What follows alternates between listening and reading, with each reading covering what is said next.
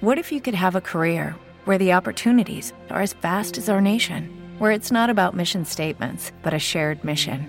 At U.S. Customs and Border Protection, we go beyond to protect more than borders from ship to shore, air to ground. Cities to local communities, CBP agents and officers are keeping people safe. Join U.S. Customs and Border Protection and go beyond for something far greater than yourself. Learn more at cbp.gov/careers.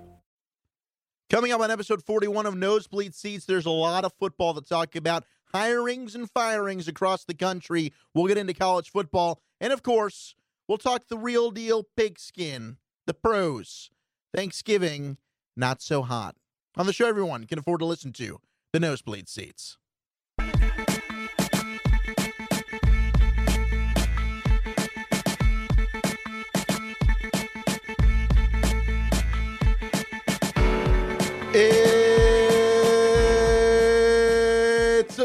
Time for the show, everyone can afford to listen to. It is episode 41. 41 is here, Wolchuk. I know you've been waiting for this one. This is a milestone for you. This is this is the big 4-1. Who you got to shout out? I'm gonna give this one to you, man. All right. I'm going to hold off on a person. I'm going to say Terrence Newman. T New, baby. Still playing. We Did- saw, talked about him last week. Oh my g- you just did that. I set you up. Yeah. I, I set you up. It's my thing. I, I always start the show with this. This is what I always do. I graciously give it to you to give to your man. To I mean, he's my bathroom buddy, but he's your he's a legend of yours. Oh, yeah. Big time. You I get don't emotional about this guy, please, Bab. I mean, what is going on with Wolchuk? It's obviously Christopher Nilstorp, Thank you. I mean, what is going on here? former backup goalie Who? of the Stars who lost his first seven starts. Seven? I mean, where was your head, Wolchuk? I was thinking Dirk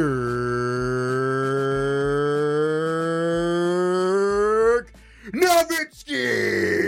Boom! Dark United, baby. Yeah, but I was waiting for you to say Dirk. You two are the bathroom buddies. Okay, Come listen, on. I set you up. Don't wait for me. How I'm can waiting you for wait for me when I'm setting you up? I I say this is episode 41. It's a huge day for Wolchuk. He's been he's been dying for 41 to get here for months now, and now it's here. Wolchuk, shout out your guy, the legend, the one who. Shut it down! Oh, Let's go home! God bless that man. The guy who who brought you a championship. He did. So I mean, my and God, and, you're gonna one shout out you. Terrence Bleepin Newman? Well, I really thought you were going to go with Dirk. Okay, but then You, I you didn't always go with shout Dirk. out a guy. And You but I guys- said I set you up. That's the point. I didn't give a number. I didn't give a name, and I I went right to you. Okay. So that is completely and totally on you. And I'm, Okay. And I went with a guy that was completely overlooked during his career with the Cowboys. it's just it feels like if I would have done this for episode 22 and set you up, and then you say somebody other than Emmitt Smith. It's like, what are you doing? Episode 22, I completely themed the show around Emmitt Smith, but it was also in the off season when there wasn't a lot of sports to talk about. 41 should have been nothing but Dirk. It- We're talking Chris Nielsen, some former backup goalie. We got Terrence Newman. It's all about Dirk, but you two shared the moment in the bathroom. I wanted to give you at least the opportunity to say his name, and then I was going to do my Dirk Nowitzki. Dirk Nowitzki never takes a backseat to anyone, especially Terrence Bleep and Newman, not on episode 41, not on his day. All I'm saying is the guy that I was bathroom buddies with has audio on the show. What the hell did you do? Burkhead? Anytime Rex scores touchdowns, you best believe we're going to play it. Good. I'm happy to hear it. Tell I'm you what, just listen. Bam, I'm just offended. Do we have the Rex touchdowns? I'm offended on behalf of Dirk because I feel like if 39 Dirk and was 41, listening right now, You're he nodding? would be embarrassed. do? Let's play them. Let's play them now. This is my bathroom buddy, everyone. Sayonara, Miami Dolphins, because you got Burkhead in. Second and goal to go. Hollister now motions to the left. Brady pulls away, gives to Burkhead, runs it left, lowering the shoulders, burrowing to the goal line. And Rex Burkhead. And the Patriots await the signal. It is a New England touchdown. Just outside the goal line, Develin squatting in a three-point stance. The fullback for Burkhead. Now Gronk will detach, flexing right as Allen shifts to the right. Burkhead motioning left to the slot. Brady drops back, looking left, throws it for Burkhead, leaps, comes down with it. Touchdown, oh. Patriots! For those of you that don't know, Rex Burkhead is formerly Plano High School. Plano Senior High School, yes. Plano, Used to- the they- old school. You guys used to pee next to each other. Wolchuk and, and Burkhead went to the same high school. They peed next to each other for years. At during what in between fifth period. Specifically, one year One year in between fourth and fifth. between fourth and fifth. Okay. Did you usually finish before him? By the way. Man, no, did not. Okay. Okay. Did not. I mean, I don't know why you had to pause there. You I just had to think about it. It's years ago now. Years you- ago. No, don't act like you don't think about it every single day. Only when he scores touchdowns, baby. Well, he scored two this weekend. Thanks for making me relive it. Scored against my Dolphins, the team that I don't really care about anymore. I had to run the board at the fan for that game, by the way. That was just miserable. how how are you feeling about your Dolphins? By I- the way, I blinked an eye and we're down 14. we are the nosebleed seats. Zach Wolchuk, Eric Chiafala, producer Bam. Yeah. This is episode forty-one, the Dirk Nowitzki Show. Jeez. Are we sure, Terrence Newman? My gosh. Still, I thought Mike Evans if you killed could him on the field like three years ago. Um, a Terrence Newman highlight We don't know. at some point in the show, Yeah. and then I'd also like uh, Dirk Nowitzki singing "We Are the Champions" to close it out. We don't need to go that far. Little producing on the fly. Yeah, yeah, yeah, we do. Because I need something to uplift me after we're about to open this segment talking about something that brings tears and gray hairs to my soul. Wait, no, no Wiz Khalifa again, No. again, dude. For the third consecutive show, no Wiz Khalifa. You got your pants on. It's I'm like what's going clothed. on with I you? I don't get it. Fully clothed. Turtleneck? What? It's winter. I'm feeling obese. I've been eating myself sick. I've been stress eating, is what I've been doing. Because Dak has all of a sudden turned into Geno Smith, who's going to start this weekend. Our offensive line is putrid. The defense is playing like. What was the year the Detroit Lions went winless? Oh wait, The 08 Lions. Thank you, Bab.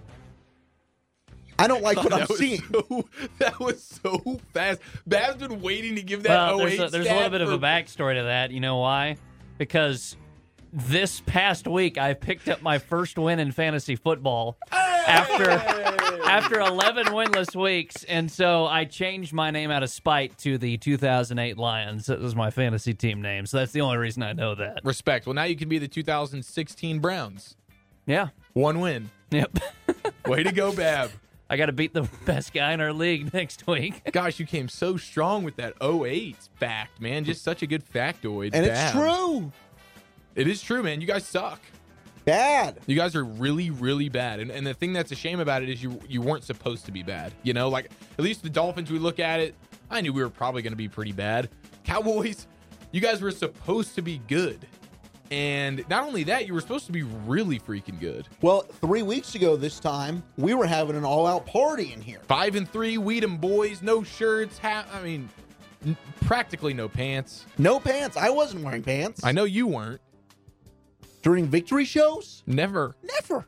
But now all these freaking loser Now shows. I, I'm wearing come in here, turtlenecks there's and no whiz. sweatpants, mittens. long johns. It's like I can't even get any sort of. You can't even tease me with any sort of cleavage. No nothing? teasing. You got some nose hair to look at, sir. Yeah, a lot of it, by the way. I need to get in there and do something. Yeah, you need to get a stranglehold. My on that. girlfriend has even said something. It's gotten to the point where I think I was I'm I'm actually embarrassed. I'm half blind without my glasses on, and I can see him protruding out of your face. Well, that's how the Cowboys have been. They've been protruding nose hairs these last three weeks. Wow. I, I, I wasn't going to go that far, but now that I think about it, you're right. They've been terrible. So here's what we're gonna do. We're gonna play my thoughts, take you through how I watched this football game on Thanksgiving The in real time Walter in real game time. notes, The Wolchuk Notebook. emotions and all. Here it is in its glory, Thanksgiving Day supposed to be a fun time. and we'll digest it all afterwards. Enjoy. Woo! Thanksgiving football, baby. Nothing better. Let's go, Cowboys. Interesting color scheme we got going on here with these jerseys. Man, those powder blues. Sexy. Switzer jet sweep, loss of yardage. Go figure. Offensive three and out. I love it. We all love to see that, right? Defense. Here we go. Third down and 10. Get off the field. Let's just leave Travis Benjamin uncovered. Wide right on the field goal. We're still alive. Giddy up, Alfred. Giddy, giddy, giddy up, Alfred. How badass is Tyron Smith? I mean, the dude is a monster. Another drive, stalled at midfield, no points, can't buy a touchdown. us, right? Chris Jones, you are the man, best player on the team, baby. Punter. Kicker down. We got another kicker down, folks, and this backup can't hit the practice net. You're telling me nobody's ever holding the Cowboys' defensive line? I mean, Philip Rivers is back there all day. Cowboys secondary sucks. Byron Jones, get the hell out of here. Orlando Scandrick died for the football. It's there. Act like you give a Jesus Christ, it's the Keenan Allen show. Let's all stare at him. Rod Smith with a little bit of wiggle to him. Might as well just quit playing. There's no Zack Martin now either. Feel bad for the rest of America that has to watch this piece of game. And who the is this dude performing at half? With how crappy the Cowboys are, I'll tell you, Anthony Hitchens is a mother warrior. Oh, hey, Jeff Heath still sucks. Cowboys' last offensive touchdown was when? 147 minutes ago. Yeah, baby, Dak on the keeper. What the f? Oh, there's a flag. Mother son of a f- Anthony Brown mossed again. This one's over. Cowboys can't score, and the defense sucks. Oh, the back shoulder to Dez, how magical. Mazel tov, Rod Smith into the end zone. The Cowboys have an offensive touchdown. About time. Boom, here comes the Heath. Ready or not. Holy sh! Let's just watch Keenan Allen zigzag his way into the end zone.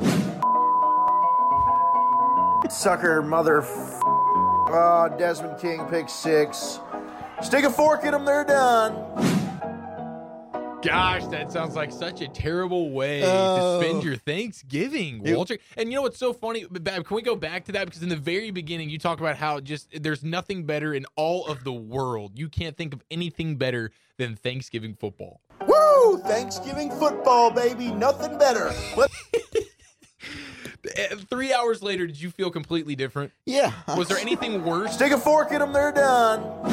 Was there anything worse than Thanksgiving football three a- hours after you made the comment that there was nothing Ugh. better in all of the world than Thanksgiving football? fork in my eyeball balls and guide them out. Guide.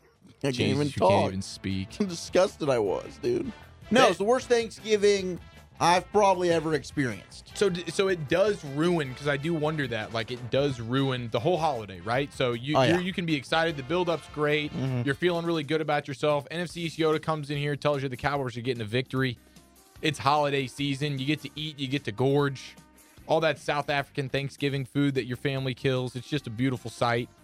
And and they come out with a loss and then it just takes away everything. Family time's no good now. The, the food doesn't taste any good. The drunk, the the, the the the inebriation is not even fun. Is that how it goes? I'm I'm like confused on how If I had have been with the family and had have been able to get inebriated, that might have helped. But I was not. It was game day. I was at work, and uh, can't believe they let you scream and curse like that at it's the weird. TV at They, they understand. They understand how it is. Um, they just let me vent, and I think it's beautiful. what a sad life you live. that they do that. You know, it's a little sad. I will say, yeah, it was uh it was the worst Thanksgiving experience I've probably had. And now it's like I can't even wrap my small brain around so small. what is even wrong. I mean, three weeks ago, it's like, woo!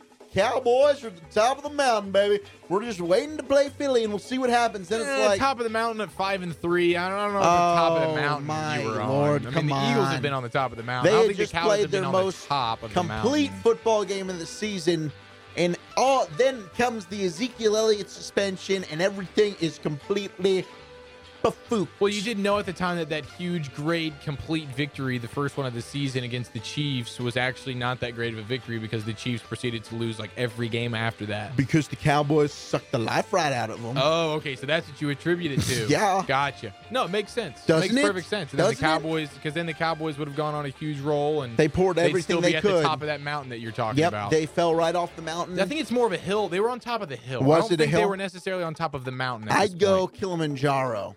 Wow. Yeah, Okay. that's so how big. you're delusional, and that's okay. Maybe a little delusional, but when you're watching this team up and down roller coaster of emotions, can you blame me? I think I'm psychotic. Well, it's hard.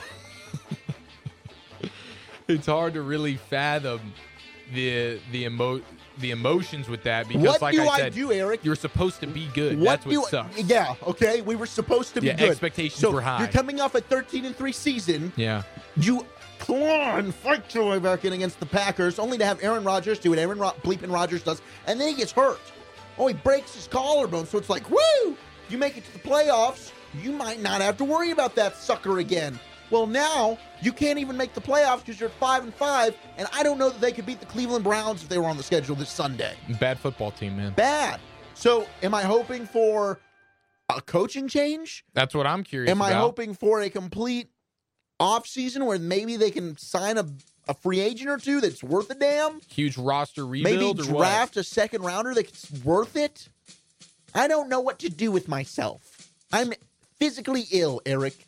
I'm oozing green Grinch goo, and that's how I feel watching the Cowboys. I'm like hating myself.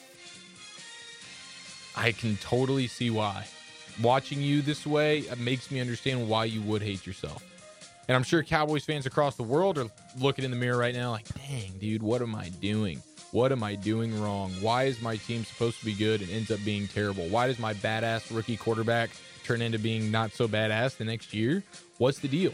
Uh, my coaching staff, do we do we know do we know how good the coaching staff is? NFL Coach of the Year last year, Jason Garrett, that guy. just because he had such a good roster that they made him the coach of the year.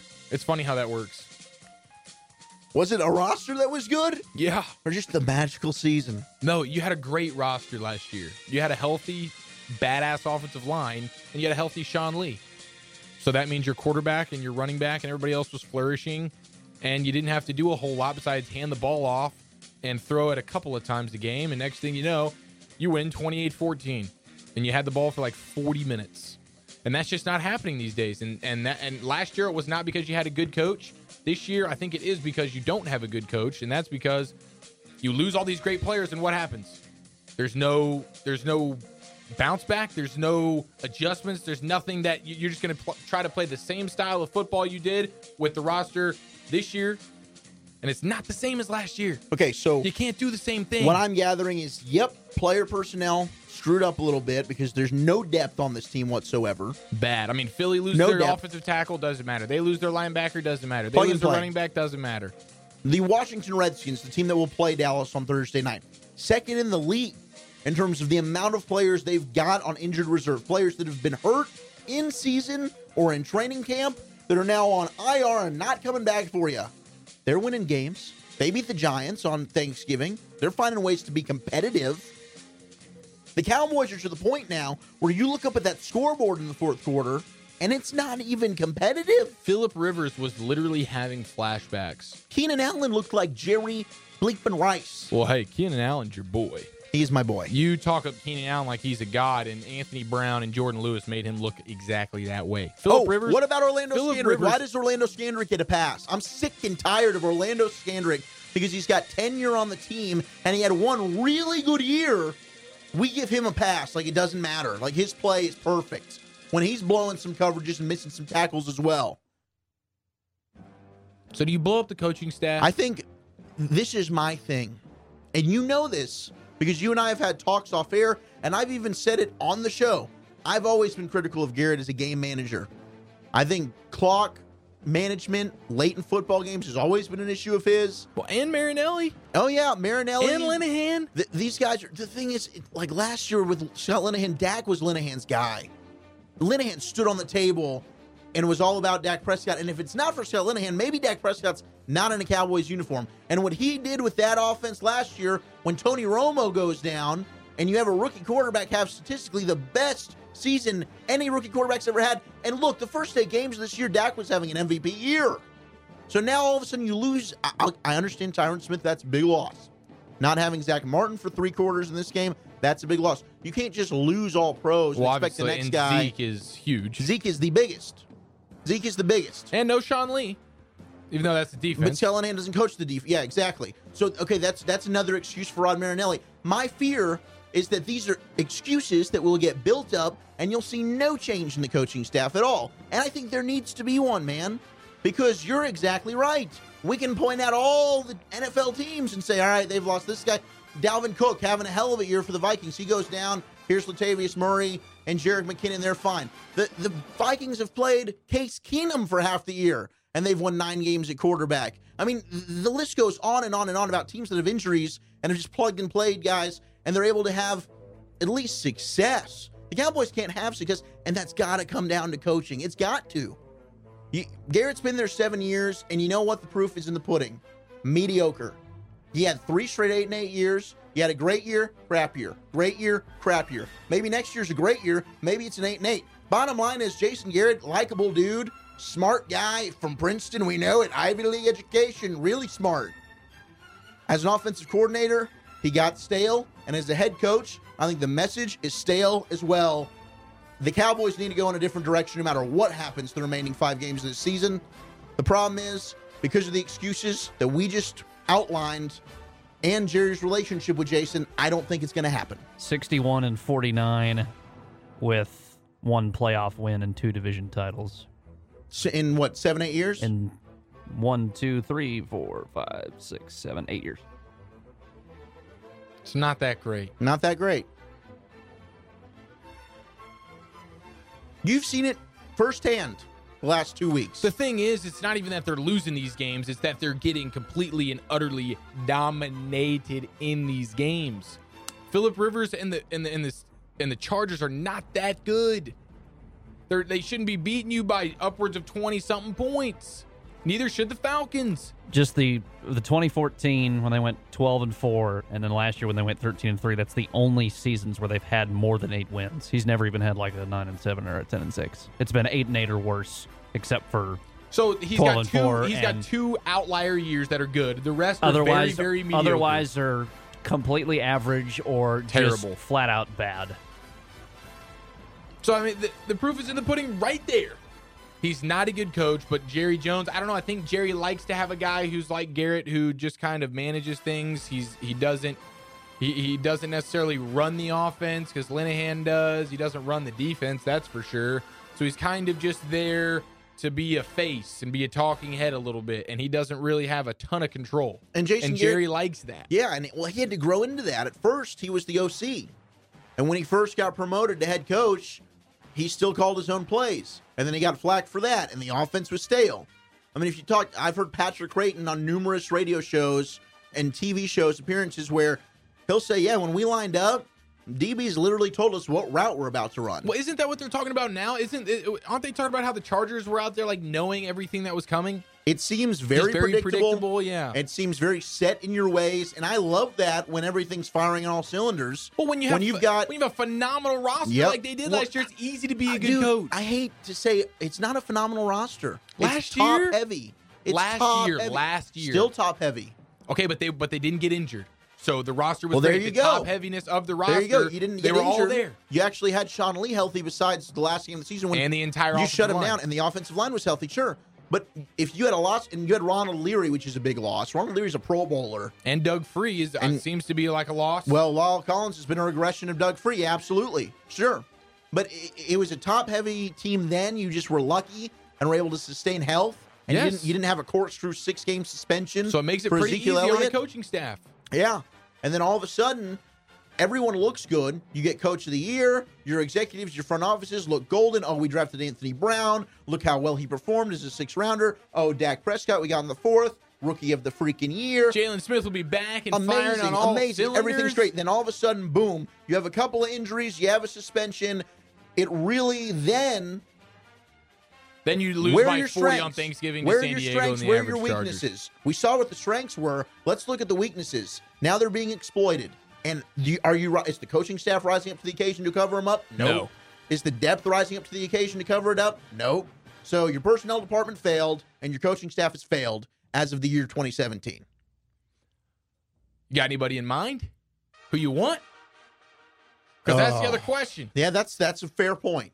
That's a fair Who point. do you go get? Jerry's picky. Jerry's not just giving free reign to anybody. You know, if you want to go try and get a, I mean, Gruden's not going anywhere, but that name's always getting floated floated around. You'll get the you go try to Gruden, get a Nick Saban You'll get the Saban. ridiculous. You'll get the Harbaugh. but but Jerry's not giving up all the control like those guys always are Yep. gonna want. Yep. And Jerry So- Jerry and Stephen are not gonna do that. Yep. And that's why I don't think Garrett's going anywhere. He gets to be Jerry's puppet a little bit. And sure, if you want to call it that, that's fine. Uh, I'm not going to argue against that. And yeah, I think that there's going to be a lot of excuses made unless this team just literally loses out. I mean, if you lose four out of these next five, Yeah. and you get blown out again at home on Thursday night against Wa- if you get blown out at home on Thursday night against Washington, Ooh, man. and this offense looks bad, how do you not at least get rid of Scott Linehan right after the game? I I guarantee you there will be some some things happening because national television, Jerry Jerry's sick of getting embarrassed. Three He's straight be weeks sick at getting, home. getting embarrassed on national television. It keeps happening. Sunday night, Thanksgiving Day, and now Thursday night. If it happens again, ooh man, I do not want to be a coach on that staff. I don't want to be a player in that locker room. That is just going to be a bad time. It's a total shame. I think I think the coaching staff needs a, a huge change. But who do you go get? I don't know. Because who wants to be a puppet, right? And and if whoever wants to be a puppet is probably not that great of a coach. Because the guys who don't want to be puppets are the great great coaches. They want the power. They want they want the personnel. They want to be able to do it all. And I, don't think the Joneses want to want to relinquish much of that. That's fair, and that's something I guess we'll have to cross that bridge when we come to it. So I just feel so bad for you, man. no, it sucks. I really do. It sucks. So my team's struggling, the Dallas Cowboys. But your team, we, we noted a little bit in the beginning, the Miami Dolphins, and you're kind of like iffy on if you're even a Dolphins fan now. Yeah, I'm still I'm so back and forth. I don't care about them. Tom Brady and Bab, uh, check and see if we've got this cut. This is going to be cut five. Tom Brady made some comments on a New England radio show. They just played the, the Dolphins this weekend. You said you ran the board for it. And he basically pointed out how coming into it, watching film, Bill Belichick warned this team about how dirty the Miami Dolphins really are. he says, "Look, like this is what tomorrow's going to be like." You know, and he'll show a lot of plays from the team that we're playing, and it'll show a lot of things that are happening after the whistle. And he'll say, "Look, like this is exactly what it's going to be." So we can choose to fight back and get a bunch of penalties and hurt the team, or we can keep our poise and swallow our pride and and let them get the penalties. And I think when you go into the game knowing that that's the approach, it's easier to keep your poise. Now you still have to do it. I mean, you're still pissed off too. I mean, we've had guys, you know, you do get penalties, and we've we've definitely gotten personal fouls in the past. But you know, I think maybe probably fewer than other teams because you know our coaches talk about it. So, what are your initial thoughts when you hear Tom Brady and Bill Belichick basically saying, "Hey, Dolphins are dirty"? Well, first he keeps saying poised. He wants to say poised, and He we wants all, to say composed. I, we know that was just a clerical error there by Tom. So we know he meant try to stay composed, and that's exactly what the Patriots did.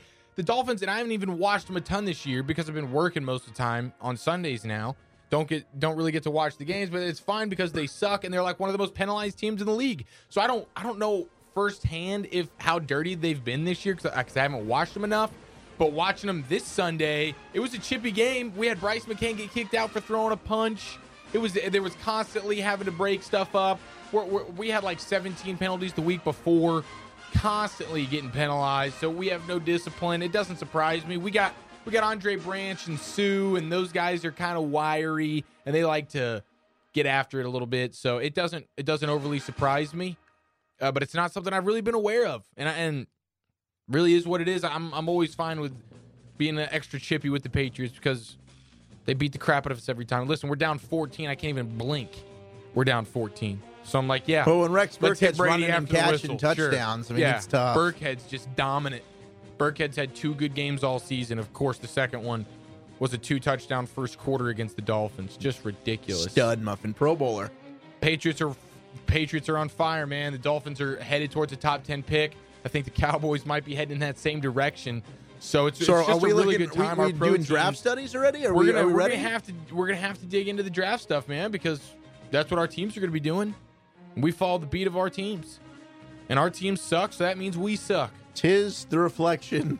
I want. There's a guy named Chubb, man, and I think I want him. I don't even know much about him, but, But I know you just he's like a, the name? He's a. I know that he's The Georgia top back? ten worthy. I know he's top ten worthy. No, no, no. He's not a running back. I think he's an NC State pass rusher. Mm, I know exactly guy. who that you're talking about. Then. Chubb. Yeah. Chubb.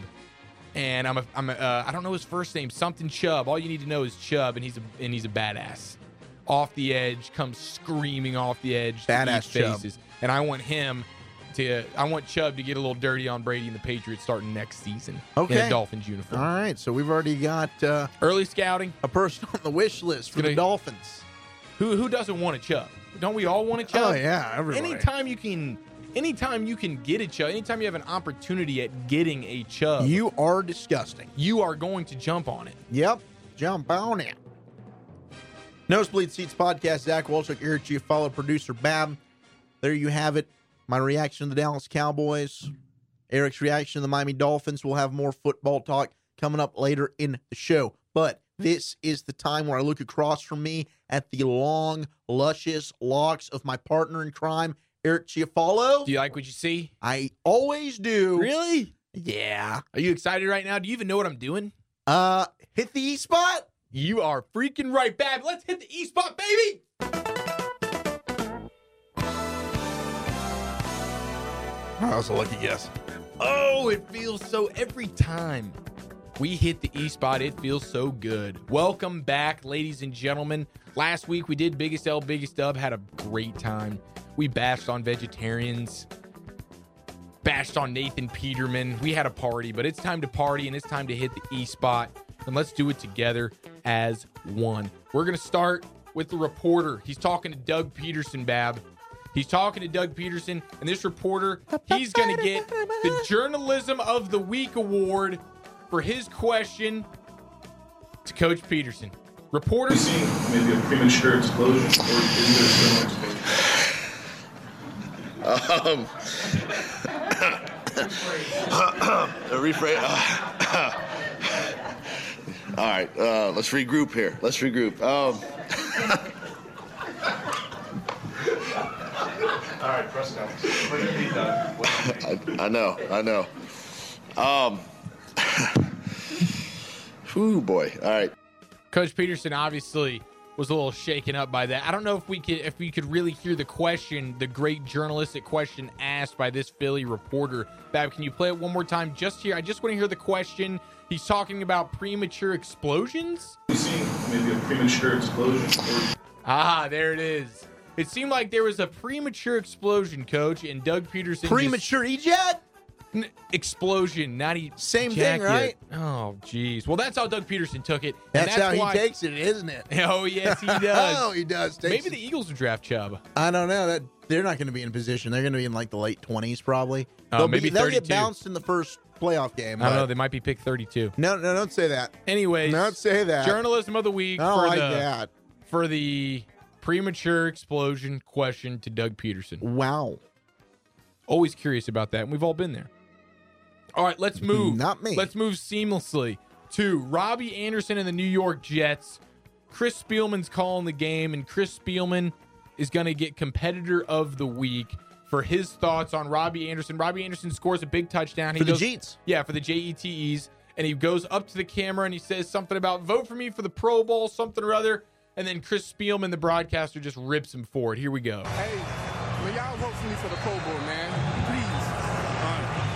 How about we worry about outscoring somebody in the fourth quarter and you focus on this game instead of campaigning for Pro Bowl votes? Let's try that first. Let's try that first. Well, Chris Spielman, I believe, former linebacker at Penn State, Yeah, he's got no neck. played He a looks little like bit in a the pros. linebacker. Well, I think he actually cut his career short because his wife got diagnosed with cancer, Wow. Chris. and he, yeah, he cut his career short. Thoughts if I and prayers. remember correctly, to go and be with her.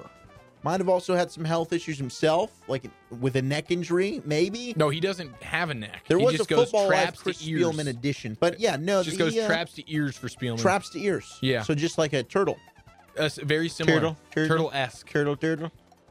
Let's hear it. Can we just hear it one more time? Robbie Anderson so excited, elated after his touchdown. Send me to the Pro Bowl, Chris. Hey, will y'all vote for me for the Pro Bowl, man? Please. How about we worry about outscoring somebody in the fourth quarter and you focus on this game instead of campaigning for Pro Bowl votes? Let's try that first. Well, when else are you supposed to campaign? Competitor of the week, man. Chris Spielman. I'm like, listen, if, if I'm playing for the Jets, dude, I'm finding any little silver lining I can. And if that means m- my name's Robbie Anderson and I'm going to the Pro Bowl, then so bleep and be it, Chris. They were robbed Austin Seferian-Jenkins. That fade for a touchdown that they overturned and said incomplete. Yoda was pissed. ASJ was pissed. And my fantasy team was pissed. Can we understand the rules on what is a catch and what is not? This is ridiculous, NFL. As a self-proclaimed desbian, I figured you of all people would understand the Complete the process is all I heard. Complete the process through the entire catch. Well, what did Austin Seferian-Jenkins do? Did the ball ever hit the ground? No. All right, I don't need all this negativity and hit the E spot. All right, Sick this of is, this. is all about good vibes. Good vibes. And Well, tintillating Chris Spielman brought on the negatives. Golly, Chris. Leave it to the Spielmans. All right, well, let's get happier. Let's talk about celebrations with Gronk. Gronk gets the contemplator of the week. Gronk's bark. He's up at the podium and he just all he wants to do is talk about these celebrations, but he just knows he shouldn't because Belichick's going to kill him. We got yelled at. We're not allowed to talk about celebrations. Uh, that's what we got told, but I kind of want to talk about it. But I kind of don't because I'll get in trouble. so I don't know what to do. So uh, it just happened on the spot. It wasn't planned. We'll just keep it there. Is that the first time Gronk's ever really? Is that the first time Gronk's ever just thought through something and said, you know, and, and chose like the right thing, like the, the good thing to do, the professional thing to do? He I think definitely that's walked probably the the, very first recorded moment of that. Yeah, he walked the line there, no doubt. Way to go, Gronk, man. Contemplator of the week. All right, let's kick it over to Charles Barkley. This is the second time he's hit the E spot in the last month or so, so he's really hitting it right. Charles Barkley, he was on game day, and he gets the prediction of the week for his thoughts before the Auburn and Alabama game. Chucks, what's going to happen? A few years ago, it was the kick six. Today, it's going to be the kick ass. Dear God, I didn't realize how almost is it was that obnoxious? Desmond Is that- Howard? no, I think that's Lee Corso. Uh, Bab, can you play that? Just play the whole thing again, Bab. Can you just play the whole thing? I want to hear Charles Barkley, and then I want to hear. I think it's Lee Corso's laugh. A few years ago, it was the kick six. Today, it's going to be the kick ass. I think you're right. Oh, Lee's Is- loving it. Is Corso just getting tickled by Barkley? Man, they should, re- you know, the Tickle Me Elmos, they should replace the Elmo laugh with Corso's laugh. It's like a cartoon character. Yes. There is no way he's laughing. That has to be a fake laugh, dude. That- I mean, On the spot, live on air. I, I mean, it's it's live. It's a live show. is this a real laugh? Barkley's joke wasn't that funny. But it's Charles. Everything he says is just funnier than if anyone else were to say it. Are we sure it's not the clown, the it clown? we sure this isn't a clown? Hiya, Georgie. It is that you? I don't know, dude. I think that could pass for a clown very easily, but that's Lee Corso. Where did that begin? Oh, that began at prediction of the week for Charles Barkley.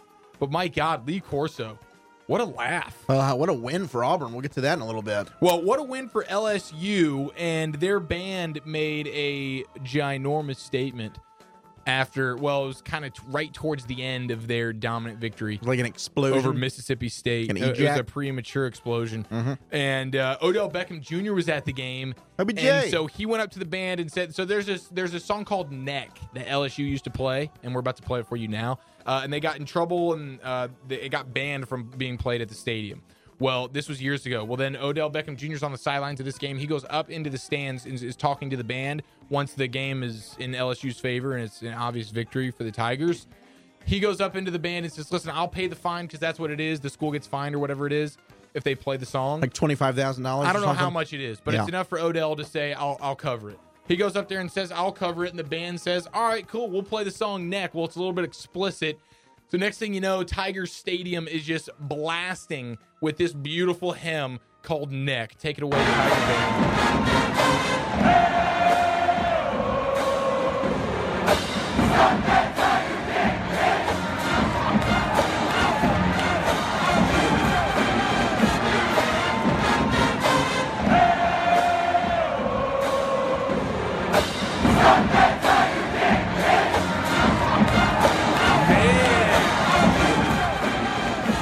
And it kind of vibes. It vibes pretty hard. For those of you that can't really understand what it's saying, we'll play it again for you. They're saying, uh, they're saying, S that Tiger DB. Okay, perfect. Thank you, Wolchuk.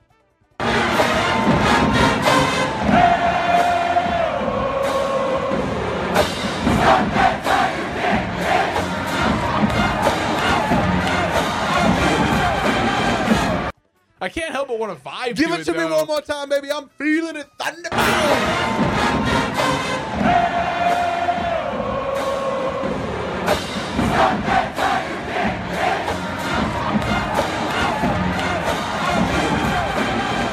Wonder. No wonder OBJ got going to that song, man. If I was a player, I'd be jamming too. Well, that is why Odell Beckham Jr. and the LSU band get bleep talk of the week because that is a great way to bleep talk the other team. Totally And, not appropriate. Kids don't say that. Yeah, not a not a fan of that Not at all. cool, guys. All right, let's head over to. Let's go to Jay Gruden, man. Oh, Jay, Jay. Gruden's one of my favorite human beings Brother ever. of John, about to get Yeah. his booty kicked on Thursday Night Football. Mm, I don't know about that. Come on. Jay Gruden is hilarious. Just hearing him speak about anything is funny. Well, this is him talking about like Thanksgiving before their Thanksgiving game against the Giants. I guess talking about like what the best part of Thanksgiving is. And that's why Jay Gruden gets the Guy Fieri Award of the Week. Like, my favorite thing is getting a fork, getting a piece of bread, getting a piece of turkey, some gravy, some mashed potatoes, some corn, some sweet potatoes, some green beans, putting them all on the same fork and taking a bite, mixing them all up together. That's the best. Hold on. Is there any fork that can fit that much food Well, on it? What do you have the bread for? Like it made sense at first if he was going to take Oh all that God, stuff, dude. put it on the bread, make it like a Thanksgiving roll sandwich out of it. But now he's putting. Wolchuk, are you chubbing right now? well, talk about the Thanksgiving food. I start to get chubbed. this is really getting you Mashed going, potatoes, sweet potatoes, peas, turkey, and the bread. I don't think that's all fitting on a fork. But you do a great fake Jay Gruden. Uh, play play the real Jay Gruden, and then we're gonna follow it up with some fake Jay Gruden. Like, my favorite thing is getting a fork, getting a piece of bread, getting a piece of turkey, some gravy, some mashed potatoes, some corn, some sweet potatoes, some green beans, putting them all on the same fork and taking a bite, mixing them all up together. That's the best. That's the best. Fake Jay Gruden, would you? Is that the best? That's the best. Fake Jay Gruden You got is. the mashed potatoes, mashed potatoes, the sweet potatoes.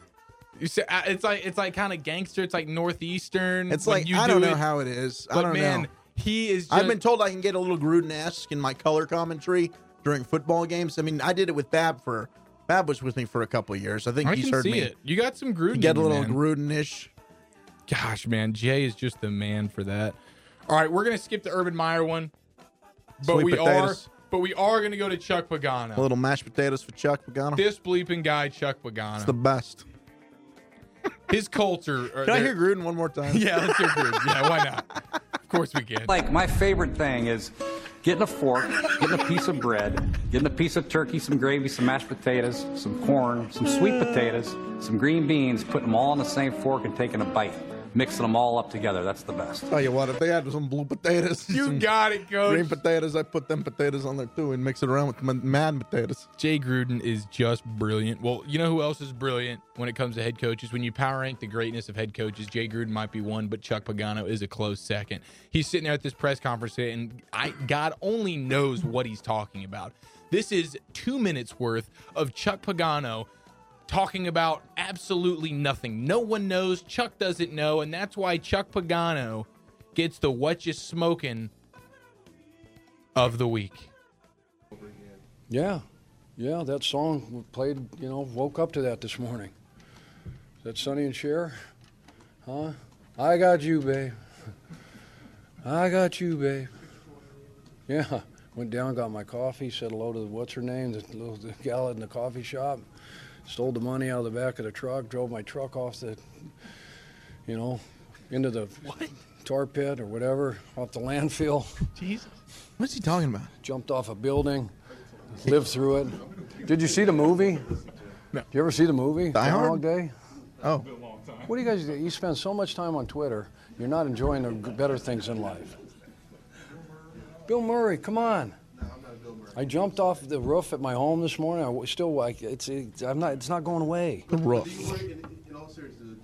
No, it's it's everybody. It's you guys. Oh. It's the fans. It's everybody driving up there. It's everybody in the NFL community. Okay? There's a storm in the Atlantic. Hurricane, whatever you want to call it. the perfect storm. When's it going to hit landfall? Where's Mark? You know, it's coming. Third quarter, middle of the third. It's getting late third. They're up 10. Got to happen sometime. It's a self fulfilling prophecy right now. Who is coming and what's the prophecy? Yeah.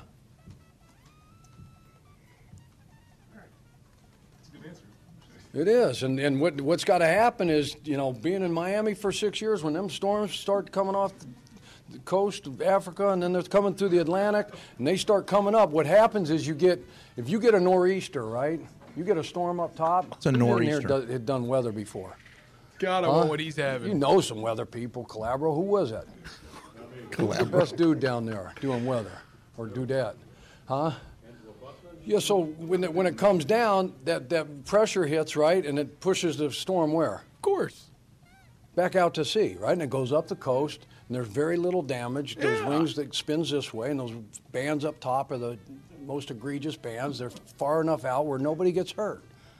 So when when that when this starts to I mean, my God, Chuck. Um, I can't ever get those two minutes back. What are you smoking, Chuck Pagano? I want some. This isn't what this isn't that Jay Cutler stuff, whatever he's smoking. Okay, first of all, are they playing in Miami? I want some of this Pagano stuff. What is going on that he's talking about the northeastern fronts? It's Groundhog Day. the perfect storm. It's coffee ladies. Have you seen this movie? It's jumping off the roof. we are now McConkey. I don't understand where the hurricane storms come in. When did he live in Miami for six years? the nor'easter? was it a Dolphins coach? Was he Dolphins coach He was a Hurricanes coach. For the Miami Hurricanes? Yes, that would be the, the What- Hurricanes. Yes. He, when? I, I I don't know. I have a headache because So were those the cane, the Hurricanes he was talking about? I don't know if he was talking about Did the they Miami ask Hurricanes. him about Miami Pitt? No, he was talking about the African, the South. Af- You probably understood that. Yeah, we send nasty storms. The South African We're like doing some voodoo coastal storm stuff and sending it over to the Miamis. That is an NFL press conference from an NFL Wow. head coach. That is almost as good as what Mike Leach says. I feel like he definitely ate like a a, a too strong of a pop brownie, and totally misjudged it and got up to the podium and just blacked out. Maybe he wasn't Wow. smoking on anything. Maybe he was eating it. I think that that was an edible. That was an edible conversation. Wow. It definitely sounds like an edible conversation. You seem like you know a lot about these edibles. Chuck Pagano is something else. I don't know. Can we just go off on a higher note and hear? Uh, can we hear Jay Gruden one more time? I was to me? thinking the same thing. I I, want like some more Jay in my life. Jay Gruden needs to give us Bab I before wanna the know- end of this. How many potatoes that he's fitting on this fork? Yeah, can can we just get Jay Gruden talking to us about Thanksgiving one more time, just so we can all put a smile back on our faces? Just gives the meal in my mouth again. Like my favorite thing is getting a fork, Yeah. getting a piece of bread, Oh, yeah. getting a piece of turkey, some gravy, some mashed potatoes, Sure. some corn, some sweet potatoes, Definitely. some green beans, putting them all on the same fork and taking a bite, mixing them all up together. That's the best.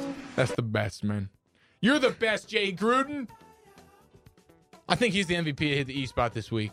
Oh, easy. Is he definitely the MVP? I don't know. No Corso doubt. Corso's laugh Corso's laugh was pretty freaking good.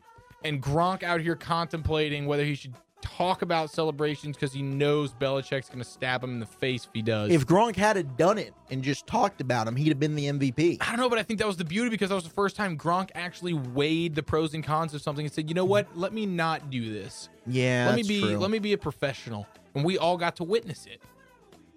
He basically just said what everyone was thinking. Like, we know you can't talk about this, but we know you want to. He peeled the curtain back. He said, "Listen, I can't talk about this. They told me not to, but gosh dang it, I freaking want to." I'm still going Jay Gruden. Jay Gruden all the way. Lee Corso's a close second. When you've got mashed potatoes and sweet potatoes on the same fork, And with bread. bread, and tons of gravy, turkey, gravy, And and, corn. green beans, And corn. and corn, and some Jay Gruden. all you're missing is the cranberry sauce. And that's it for hit the E spot, boys. Woo! Nosebleed Seats podcast, baby. Zach Wolchuk, Eric Chief, all producer Brad. What's wrong? You don't feel good? I, I don't know. I would feel like I'd probably give that on a scale of one to ten. If like if our best hit the E spot was a ten, I would give that probably like a six. Oh, come on. That was a good one. You give it maybe a seven. A passing grade would be a seven. I don't know, slightly, but I'm gonna give it a six. Give it a strong It's just eight. okay. I Strong mean, if it eight. wasn't for Jay Gruden, I think we're in trouble here. It was kind of a poor. yeah, but you spot. had Jay Gruden. Don't get me wrong, it felt good, and Jay did Oh, come it in and kind of good, though. save the day. He came- Yeah. He came in. Well, he hit it right. It wasn't quite as good as Michael Irvin Yeah, and Rich Eisen. that's true. Well, that got weird. That was too good to handle, but it was solid. Thanks, Jay.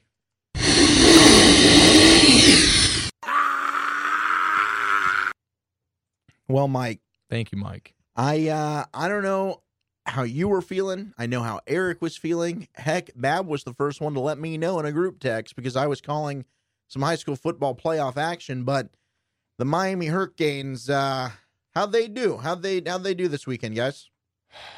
Cut seven, Bab. If you can have that one ready, cut seven. That might uh might help us a little bit, Eric. Rosier gets the shotgun snap. There's a blitz. He fat pass is knocked out of his hand. Maddox on the corner fire. The ball is loose. Is it a fumble? I think it is. It yes! is a Panther ball.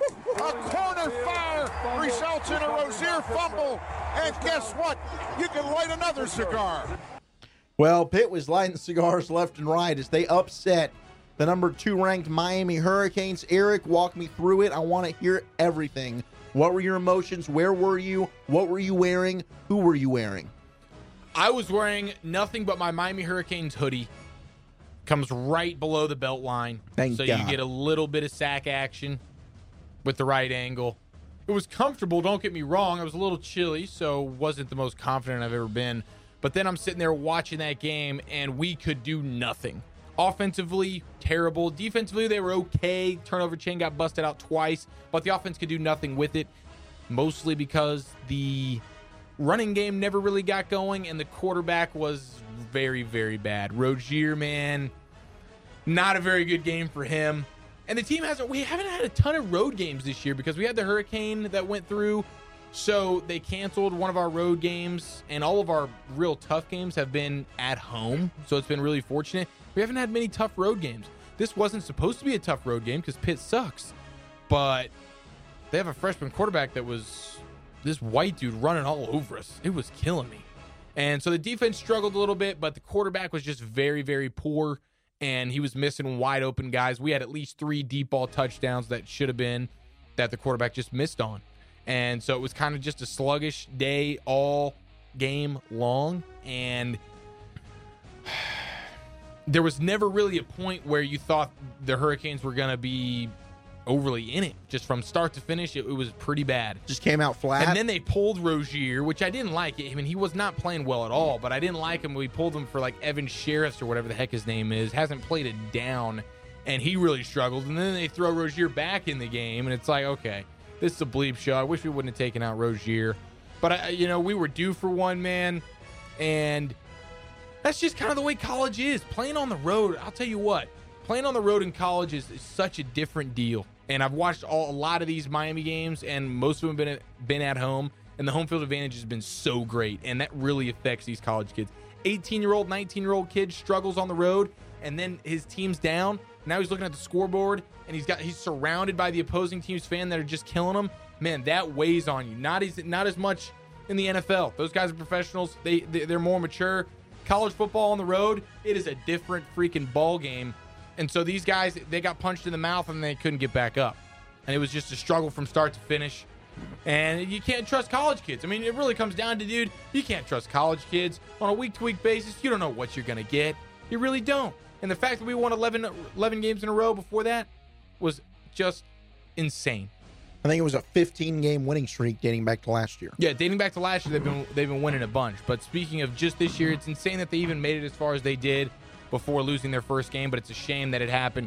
Last game of the regular season could have gone undefeated.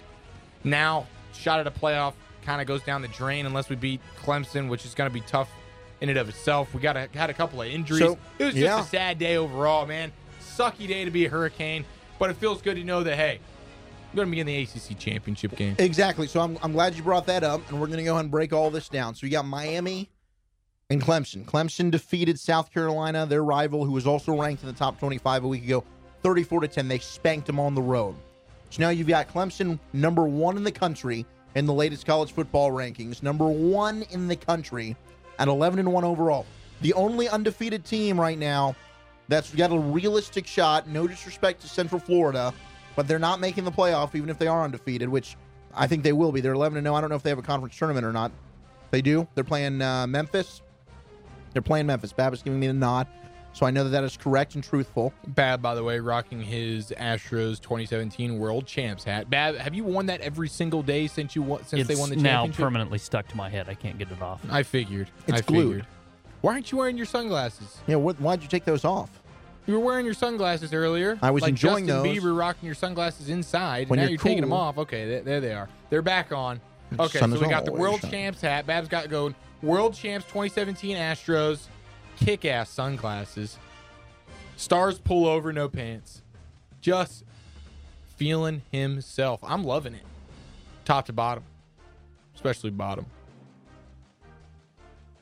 College football? Perfect. So, yes, Miami and Clemson neutral field. It's going to be in North Carolina. If Miami defeats Clemson, I think they're back in it. They're ACC champs. It's virtually a road game um, or a, or a home game for Clemson. It's right down the street from their place. Yeah. So I don't see Miami winning it. They've been they struggled on the road all year, even when they pulled out victories, and then they just lost to Pitt. They lost their starting tight end. We have nobody to play tight end now. It's a bad time to be a Hurricane. I don't think they're going to win. I think they'll end up in some bowl game, you know, whatever. It'll be a decent bowl, but it, it kind of the season came crashing down, in my opinion, against Pitt. So Shouldn't have over. lost that game. So they're going to lose to Clemson. You think it's done? I think it's pretty much done. Clemson seems to be dominant. They beat the brakes off of South Carolina Gamecocks. And You know the Gamecocks. yeah, I know. I know you're pausing for that. We get it. They beat the brakes off them. They're playing great right now, and it's basically a home game for them. So Miami's going to lose, and it's a shame. Now it's Oklahoma. It's going to be Clemson. It's going to be either Auburn or Georgia, and then I don't know. The real question is, does Alabama find a way to get in? I don't know. Okay, so I guess if Wisconsin Clemson loses would be to in. State. the winner of Clemson, Miami, in my opinion, probably is in, especially if it's Clemson because they're number one in the polls. Auburn knocks off Alabama in the Iron Bowl. Cut 44, Bab, if we have that ready. As the Auburn fans and really announcing crew went freaking Charles crazy. Barkley called it, baby. Charles Barkley called it. He saw the future. Prediction of the week. Second and six from the Alabama 16. This time Stidham fakes it, keeps it around left end. He has a block. He's at the 10, cuts it up. Five. He scores! Touchdown! Auburn! Jarrett Stidham on a keeper for 16 yards. And the Tigers lead 26 to 14. And what a play by Jarrett Stidham right there, keeping it as Alabama came in on a slant blitz right there, and he goes untouched down to the three and bulls his way inside the five. Auburn up 26-14. That was the nail in the coffin. Auburn beat number one Georgia. And then the final game of the year, they beat number one Alabama. But you see, even Auburn's doing these at home. Georgia goes into Yes. Auburn. It's tough to win on the road. Alabama goes into Auburn. It's tough to win on the road You are right. football. And now Georgia Gosh, that's will a have a will have a home game essentially with this SEC title game now being at the fancy new Mercedes Stadium in Atlanta. So Georgia will have a chance at revenge. It's tough to beat a team twice. If Auburn defeats Georgia, I think they're at, I think they should be number one. No matter what happens in the Clemson Miami thing, I, I would put Auburn at number one going into the playoff personally. But let's say Georgia defeats Auburn. That's when the questions come because then Auburn's definitely done three losses. They're out. They're out. No question. Then it's does Georgia go in even though Alabama already beat Georgia? Or did Alabama beat Georgia? They didn't play. Oh, they haven't played. They didn't play. Okay, so then it's a one loss Georgia and a one loss It's Bama. a one loss Georgia, and your one loss was to a team that you would have just beaten and gotten revenge Yeah, in. then you gotta go Georgia. You're a conference champion. Then it's 100% Georgia. I agree. And Nick Saban has said it in years past. He said, listen, you got to win your conference in order to get in this thing. Well, And now he's contradicting himself. now he's contradicting himself, and we've got the audio to prove it. This is going to be cut 124, Bab. Nick Saban basically expressing his desire and belief that his team should still make the playoff. I think this team deserves the opportunity to get in the playoff Mhm. uh, by what they've been able to accomplish and what they've been able to do. Mhm. Certainly not maybe in this game, but I think the team we play tonight is a very good football team and probably one of the best teams in the country. They've won 11 games. Not very many teams are able to do that. And I really don't know what all the scenarios might be where we would have an opportunity to do it. Uh, I'd certainly like to see this team get the opportunity to do it, and I think they deserve it. Well, I don't know what the opportunity is going to be either because we just basically said winner of Auburn, Georgia's in. Winner of Clemson, Miami, probably in, especially if it's Clemson. Especially Clemson. Especially if it's Clemson. So now you've got the Big 12 championship game. Number three, Oklahoma versus number 12, TCU.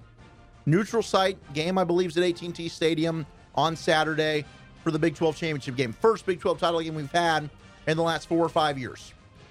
OU routed TCU in Norman on the road just a few weeks ago.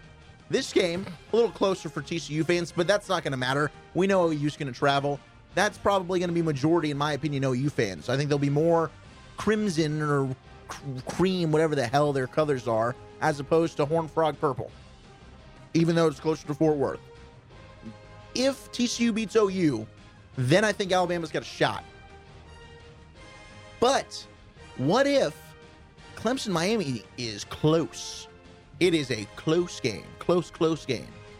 And Miami wins. Let's see, Miami wins. Miami's the, the conference title, the conference champion. And you've got Clemson, who clearly the committee thinks is the best team in the country right now. They've ranked them number one in their college football rankings. So you got that team that you thought was the best at everybody that lost lost. Let's say it's a it's overtime or it's a one possession or less game. Late, Miami squeaks it out. Very competitive. You're weighing one loss Alabama, who that one loss granted is to Auburn, who may or may not be the SEC champ, versus a one loss Clemson, whose one loss was to Syracuse, pretty bad loss, but for whatever reason you thought they were the best team in the country. Who you putting in? I don't know, dude. I really. Or are they both left out? Because if Wisconsin wins, they're undefeated, they're in. Yeah, they got to be in. But I do think Ohio State will beat Wisconsin. I really do. Do you? But I don't think a two loss Ohio State gets in over a two loss Clemson. And I don't think a two loss Ohio State gets in over a one loss Alabama, in my opinion. But they'll have the trump card with a conference championship. And the committee has said that's a big deal. You know, it's kind of cool because this is, even though it's not technically the playoffs yet, it's still kind of like this is a playoff week. It is. Because for a lot this of these is make games, or break. Like Ohio Win State, get in. Wisconsin, TCU, OU, Miami, Clemson, Auburn, Georgia, like these this is like a quarterfinal playoff round before we get to the big show. So as, as much as we talk about, oh, only four teams, I wish there were six, I wish there were eight, you're kind of getting six to eight teams right now in the playoffs because they're all playing for the chance at those final two games. So we're already kind of getting that. So that's kind of fun. All these games that actually matter, and these bowl games, or not bowl games, but these conference championship games that are literally play-in games to the final four, basically all playoff games right now. I love that. So it's, it's that's like so a, it's a playoff round God, this you, week. You That's nailed that. Thing. It's so true. It is. It really is. It is a win and get in for all these teams. And if you lose, I mean, that's kind of how it is week to week in college football, but just how these have worked out now. And I think the benefit is the Big 12 adding that championship game, which I thought was a little silly. No, but now it's silly? That's brilliant. Well- why would you not have a conference championship no, game? You needed one. that. You needed one, and ultimately the Big 12 added it because of this reason, because they thought they were getting overlooked because they didn't have their champions Yeah, playing that dang week. right. Play and they were. game. They were getting overlooked. So now you've got a chance to showcase OU. Or what about TCU, man? What if TCU? TCU, you don't no. think TCU has any shot? No, No shot at all. I don't think they have a shot at all because they already got just. How, how many losses do they have? They only Two. have one. Oh, they they already they already have two. One of them is to OU Yeah, in Norman, they and they would smoked. avenge that loss. Yeah, I still I still don't think a two loss TCU gets the A love. two-loss Big 12 champion. I don't think a two loss Big Twelve champion gets over a one loss Alabama. I do agree with that, especially since they're down at 12 or 11. Exactly. Exactly. I think it's you 11. Got, I think you got a better chance of OU losing that game and still getting in over TCU winning that game and getting in. Or what about two ACC teams? Or, No. or an Auburn and Georgia? Do you- think it's more likely if Miami beats Clemson, for Miami and Clemson to both get in? Sorry, or I for have a the, headache right now. This is a Or for the winner This is insane. of Georgia and Auburn plus Alabama to get in? You think that's more likely two SEC schools compared to the ACC? Ah, I don't know. It's tough. Bullshit! Don't make me do this. I don't know. And then if Ohio State completely destroys Wisconsin like they did four years ago when they won the national title, do you put them in even though they got blown out by Iowa? Their only other loss is to Oklahoma, who you assume is going to be the Big 12 champ. I don't know. Okay, how about this? Here's what you do know. No. You've gotten to watch college football this season. Have I? And you tell me, Twice. if you had to pick the four best heading into this weekend, Whew. Oh, heading into this weekend? Yes, Heading into this weekend, they have it right. they have it right. They got Clemson, in there. Auburn, Oklahoma, Wisconsin. Yep. Got it right. Who do you think comes out? Okay, after this weekend, what so let's happens? let's talk about these conference Clemson's- championships. I think, you think Clemson beats Miami? Clemson's going to beat Miami. Okay, Clemson's in. Auburn and Georgia. Holy crap. I don't know. And it doesn't matter what I think. It doesn't. It, it, I I guess I'll just go with Auburn because they're on absolute fire. Wisconsin, Ohio State. I'll take Ohio State. I Then- think Wisconsin, Wisconsin's out. Wisconsin's just due for one. I feel like. I feel like they're due for one. And Ohio State's playing pretty well right now. I don't know the JT Barrett knee situation, but they put one on Michigan pretty hard. And I don't think Wisconsin's that great. Not that they're a bad. I mean, listen, if you're undefeated, you're not a bad football team. But Miami was undefeated. You saw what happened to them. Doesn't mean just because they were undefeated doesn't mean they were some great football team. They've kind of gotten lucky a little bit. I think Wisconsin's a similar thing. And now you got a tough game against Ohio State. It's tough to go completely undefeated. And when you're and, and when that last game of the season right there against a tough freaking Ohio State team. So I'd take Ohio State in that game, which is good for Alabama. It's great for Alabama. So I don't know, dude. This is wild. But we got playoffs now. Get ready. Get your popcorn ready for the playoffs this week. Yes, college football playoffs have already begun.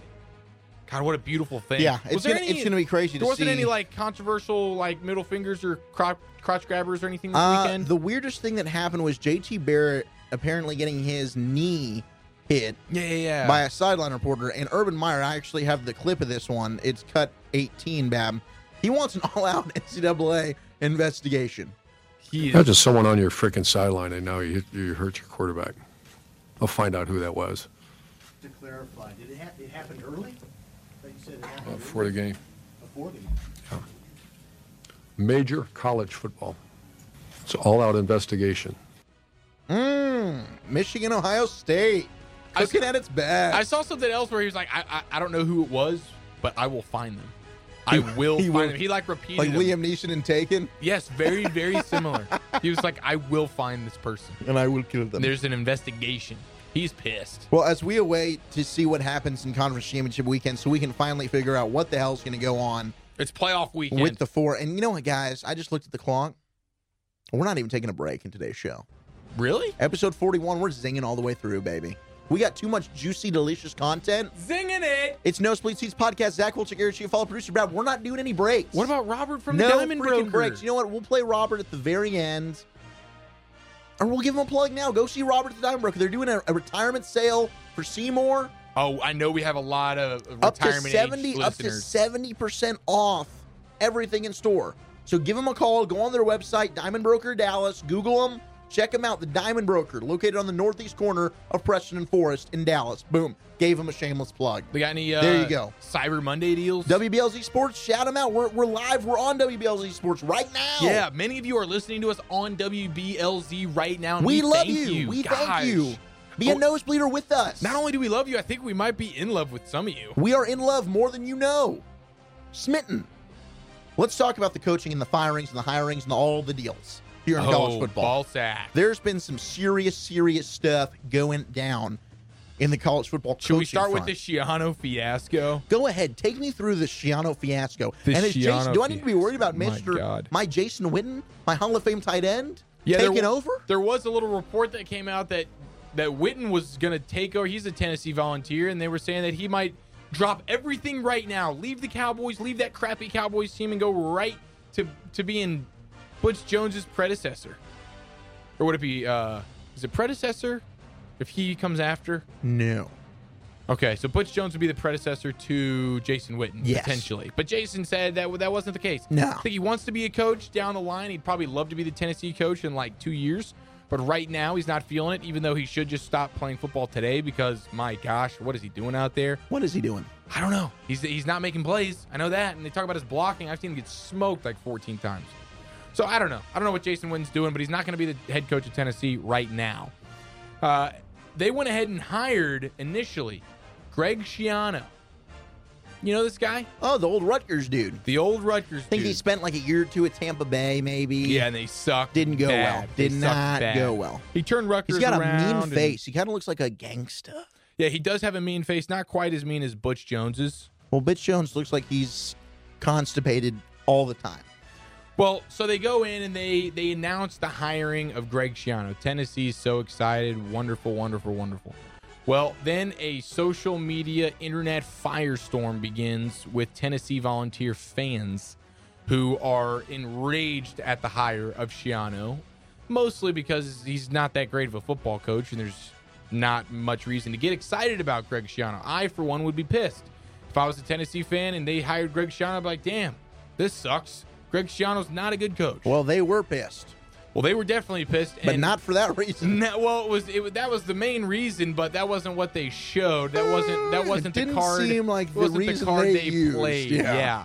So then they start like painting on these like big giant like stones outside of the Tennessee campus. Like what? Talking about like Greg Schiano Like who? is like a child molester kind of thing. Like a what? Because he was on staff at Penn State when the Sandusky things were going down, and there was like a slight, slight, slight he said, she said about Schiano possibly, maybe being involved in some third party fashion. Well, that ended up not being the case. Obviously, Schiano, he's like the defensive coordinator for the for the Buckeyes at Ohio State right now. Yes, he is. So he's still coaching in college football. He's trying to beat the Badgers. They, they've already gone through all the court stuff. Nothing ever came of it. There was it was literally like a, the Zeke deal. yeah, very, very, very well. No, because there was no victim saying that Schiano did anything to him. It was just some randomness that went through, and then it got swept under, and it was over. Nothing happened. Schiano's a good guy.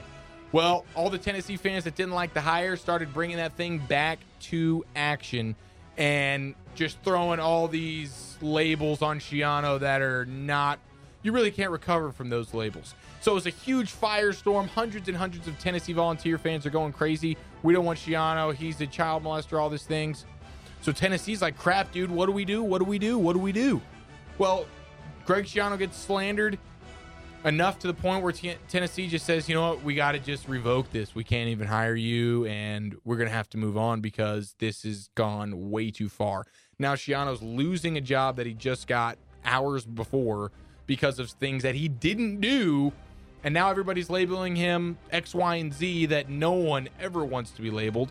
And it's clearly not true. All the credible college football writers, all the legal people, all this stuff, they've come out and said, listen, this is not true. And the dude's being slandered right now, and it cost him a job. And now I don't know. It could cost him. I don't know if he'll ever get a head coaching job again. I don't know how you hire this guy now because this thing has blown the bleep up, dude. And so now it sucks for Schiano, it sucks for Tennessee. Now Tennessee's scrambling. I don't know who they're going to go get. It looks like they've reached out to Mike Gundy. Gundy has come out State. now and on his Twitter and said he is staying at Oklahoma State. So Gundy, yes, reportedly had phone conversations with Tennessee, but he has since come out, pledged his allegiance to the Pokes. What and he will be staying in. Oklahoma State. What a Tennessee So, yeah, nightmare, now dude. who what do you freaking do? What coach wants to go there now? Where does she Schiano's screwed? He's going to be a coordinator for the rest of his life because he's just got labeled all this crap. And none of it's true. That's so sad. But Schiano sucks as a football coach. So if I was a Tennessee fan, I, I'd be saying the same stuff about how bad he is as a coach. I wouldn't necessarily be throwing all those R words around. Not a good thing. So Tennessee's in shambles right now. That was that was kind of the the crazy situation in terms of the coaching things that went down. We know McElwain got fired from Florida. They they hired Dan Mullen, They brought in Dan Mullen from Mississippi State, and you know what he's already doing? firing people. Not firing people. He's poaching the recruits that he had signed while at Mississippi State. He's calling them all, saying, "Hey, I love you. I'm now a Gator. I know what it means to be a Gator, and I think you should come join me." Actually, we got him cut 19 bad talking about he understands the meaning of being a true Florida Gator. I understand the pride of what it takes to represent the University of Florida, and I will promise them I'll make sure every single player that does wear that helmet, that does put on that uniform, understands the pride and the responsibility they have, what it has been built throughout the years to carry on that tradition. I think that was a great hire for Florida. What Dan Mullen's done at Mississippi State, he's brought that program from the doldrums of the SEC to a one point ranked number one in the country. And now at Florida, which is not far removed from winning national championships with Urban Meyer and Tim Tebow, he's got a chance at higher level recruits, a little more of a prestigious program. I think that's a good, good move for Florida. Yeah, I don't think it's a bad move. It's not a huge, huge name, but way to go, Dan Mullen. Chip Kelly, That's the big fish right there. UCLA. You said he was going to Florida. Your sources last week my said forces. Florida. Well, I think Florida probably wanted to get him. My sources said UCLA. My sources are clearly better than your Did sources. your sources say UCLA? Yeah, last week on episode 40. Really? Shout out to Mike Allstott. So there you go. He is in UCLA, and he does. Granted, he knows the Pac-12. I mean, that's where he was in Oregon. He knows that conference pretty well. fit. And in fact, reporters asked him. They said, "Hey, are you going to run with the same kind of offense you ran in Oregon? Baptist will be cut 28." Chip Kelly had a little bit of a humorous response to this one. Your offense that you ran in Oregon, can we expect that same type of offense here at UCLA? No, those players have all graduated. So I, I talked to LaMichael and some of those guys, but now we're, we're not. So I think anything you do in whatever scheme you run has to be tailored to the personnel you have. I think you can have a vision of what you're going to recruit to, and this is what we're looking to get to. But I, I think you really have to evaluate. You know, we're going to play and we're going to open up next year, and we're not going to say, hey, you know, in two or three years when we get our guys in here. I, I met with my guys today, you know, and I'm excited about those guys that are currently part of this program. He obviously didn't come from the Jason Garrett school of coaching because he believes in tailoring his offensive system to the players he has. Yeah. Not just sticking with the same old, same old when you have a crappy roster. Yeah. So shout out to Chip Kelly. Shout out to Chip Kelly. We got a couple other guys. Kevin, Sumlin's out at Texas A&M. Oh, Looks what a like Jimbo. Fisher might be bouncing from FSU. Okay, is that not just crazy to it you? It seems really crazy, but I did read something that Fisher, Jimbo's kind of burned some bridges there, rubbed some people the wrong way at FSU, and it might just be good for him to get out, get a fresh start elsewhere. Um, but on the surface, I mean, FSU is definitely a better job than Texas A&M. Right, it is absolutely To- Totally to, is. me. But the thing is, if he goes to A and M, Aggie fans are delusional and are thinking like, "Oh, it's because A and M's the better job." That's not the case. That makes sense. If Jimbo has has had some bad ties there at Florida State, needs to get out, just save some face, start fresh, start anew, get it. Let's not kid ourselves and pretend that Texas A&M is an upgrade coaching position than Florida State. One is a collegiate national champion. The other has fake championships on their walls. Fake. Todd Graham, formerly the coach at Arizona State University, he got let go. So I'm about to run through five coaches that got let go. Bielema, Bielema, dirty. They did him dirty at Arkansas, man. Bielema left Arkansas, but don't Didn't feel leave. bad for him. He got fired as they were walking off the field. Yeah. Oh, that's right. He literally found out as he was walking. Literally off- found out. And what a class act. Goes to his post press conference like everything's new. Just eats it. And just said, yeah, he just fell on the sword. Like, look, I just found out I'm no longer the coach here. Gave a nice little speech, basically parting ways. Was like, look, I try and go everywhere and leave it better than the way I found it. I think I've done that here. Never been fired anywhere. Bielema will get another job. That dude's a good coach for whatever reason. That marriage just didn't work at Arkansas. Well, Bielema got 5.9 million to walk away. I'll get fired on the field for that much. Someone got 10.4. Well, we'll let you know who that is. Uh, Butch Jones. We all know Butch and that freaking angry face of his. When he got uh, ousted at Tennessee, he walked out with an $8.2 million buyout.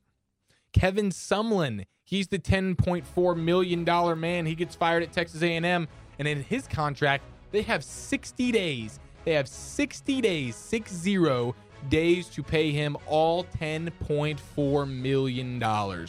That's quite a way to get fired. And I've I've heard he might be going to Arizona State to take over for Todd Graham. Yeah, Todd Graham gets fired. He walks away with 12.3 million. So way to go, Todd. I'll take a I'll take a firing for that much. And Jim Mora at UCLA before they hired Chip Kelly. So they fired Jim Mora on Jim Mora's birthday. And then they hired Chip Kelly on Chip Kelly's birthday. So Ironic. what a just a beautiful thing.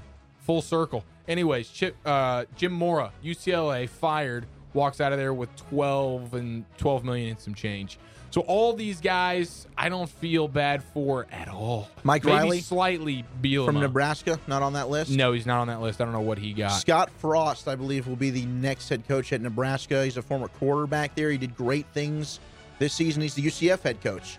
Done really, really good things with them. I know he was in talks also for the Florida gig, but as soon as that Nebraska job came open, that thing just made too much sense. Rice, got to get a North Texas reference in there. Rice fires their head coach David Bailiff after getting whooped by the Mean Green, who are playing FAU in the Conference USA Championship game this Saturday. Just to give you an idea of how ridiculous those buyouts are, even Dan McCarney, who got fired at North Texas in October The 2015. raging alcoholic that is Dan McCartney. The raging alcoholic that is Dan McCarney. North Texas, every month, April of 2019, sends him a $90,000 check. Really? No wonder he hasn't taken another job. Just chilling on this Grey Goose and money checks from UNT. It's quite hilarious. That's incredible. Dude, yeah. way to go. And this So- is just Conference USA. we This should isn't just that. Yeah, we should. One of us just needs to make it big, get a head coaching offer, And get, get fired. Just get fired. and then we can just chill. I wonder if Schiano, uh, because he signed that contract. I wonder if Schiano Did he a actually buyout. physically sign the contract? He physically signed the contract. He want they had a 20 million buyout clause in there Holy- that Schiano is claiming he is owed Oh, is he really? because the contract was signed. He is What owed. a boy, Schiano. Wow. Dude, listen, if, if if my name's getting slandered out there and I'm getting called the R word and child molest star and all that kind of stuff, I'm taking the $20 million buyout too and I'm going to hang out on a beach somewhere. I'm totally taking that 20 million if I'm Schiano and I'm getting every lawyer I know to come fight that for me because that's a bunch of crap. You get hired and then five minutes later get smacked in the face with you're a raper. Get out of here, dude. I need all 20 mil. Man, That's tough. that's crazy. Big coaching carousel going on in the college football landscape. I want to be a fired coach. I think that that is the, The- new the new The hot seat, goal. the hot seat has never felt so comfortable than it does now in college football. If you're a college football coach, especially at one of those Power Fives, the hot seat is now the recliner in the main living room. It's the most, com- it's the comfiest seat in the house. If Greg Schiano gets the $20 million buyout for being a Tennessee head coach for an hour, then I'd say that's a pretty productive Sunday afternoon. End quote. Yes, it is. Would you take the slandering though for that? Let me ask you. Let me put Yeah. you in his shoes. Would you take the? Because I'll take getting No, fired. I'll, I'll, take this slandering for twenty mil. I'll take being Bret Bielema No walking off the remember it. field and before I can even get to the locker room being told I'm fired for five point nine million dollars. I don't know if I'll take the twenty million for being the R word. Labeled that. No, you're right, but I mean, it's not factual. It's not the truth. No, I know it's not the truth, but remember, it's uh, That's a perception is 15 reality. That's a $15 million R word, though. You called the R word, you get a check for $15 million. I think I could deal with it because could I'll deal tell you with what, a, a year from now, no one's going to remember that. They're just going to remember, wow, he had twenty million dollars from Tennessee. all you have to I don't know. do And he- is- Schiano is always going to be synonymous with the R word. Come on now. I don't think so. I don't think of it that way. I do. That's you. Everybody You sick, sick man. We'll feel that way.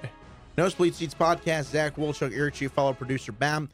That's our college football talk. It is at this point in the show where I look at myself, I stare at myself Do you like what you see?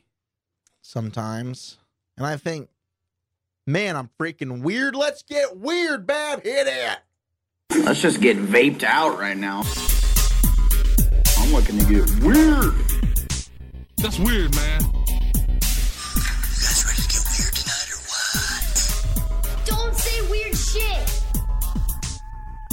Time to get weird with Wolchuk, baby. Let's get weird. Let's get weird. Let's get weird. Let's get weird, Wolchuk. Oh, Weirdy, my weirdy, weirdy, weird. Let's get weird with Wolchuk, episode get 41 weird, edition. Let's get weird, baby. Gosh, dude, I'm freaking fired up. I'm Are gonna be you? honest with you. All right, so how all about this losing, all this Hurricanes lose, Cowboys lose, it's just been a downer. Let's get freaking weird as balls, bro. Okay, so Christmas sweaters, ugly Christmas sweaters. You into those? Oh, so in, dude. So you'll see Santa's butt on a lot of ugly Christmas sweaters this year, babe. Hopefully, Big time. preferably. For decades, ugly holiday themed sweaters were a minor part of the Christmas season. They were lovingly lambasted like grandma's fruitcake or eggnog made with liquor.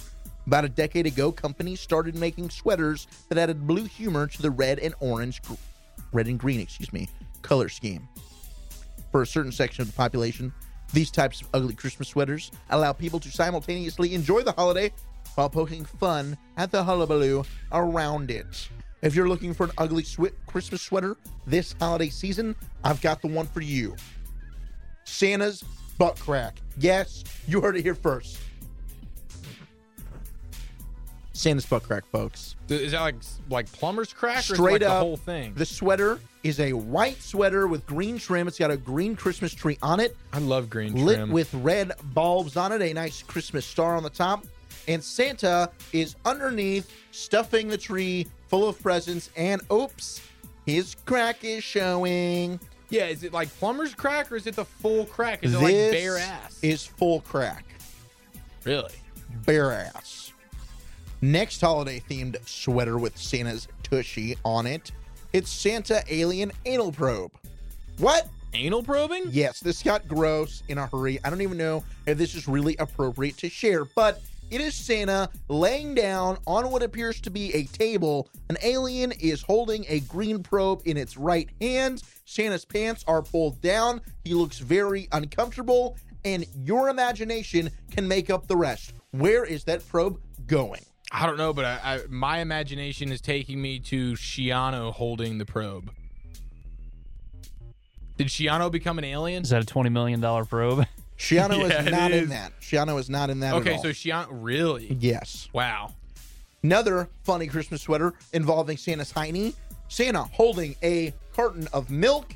His tush is popping out. And Greg Schiano is right behind him. Glass of milk on the Heine hump, and the milk is shooting over Greg up over Santa ass. into the Greg glass. Schiano's mouth. Santa's got a great big smile on his face. and so does Greg Schiano.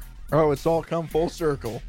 Greg Schiano and Santa. So these are just a few. Oh, we've got Santa wearing a thong as he fills the Christmas tree up with presents. Santa has been naughty. This is, I guess, a female women's power sweater. We've got basically Santa leaning over all fours, pants pulled down, getting whipped by Mrs. Claus. By Greg Schiano. Yes. Would you buy any of these? And do you Wait, find are these? these ugly Christmas sweaters? Do you find these these ugly Greg Schiano raping sweaters? They have nothing to do with Greg Schiano. You have completely said that yourself. This has to do with Santa Claus and the holiday spirit And Greg Schiano. and ugly Christmas sweaters.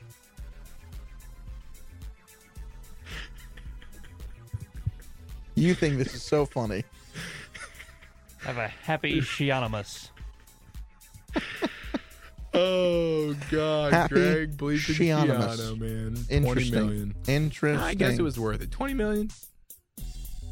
Listen, he gets twenty million for for me to have the right to say these Greg Schiano Christmas sweater raping jokes. I really just want Here's to a question: Would yeah. you take an alien anal probe for twenty million dollars? There we go. If Greg Schiano's the alien, sure.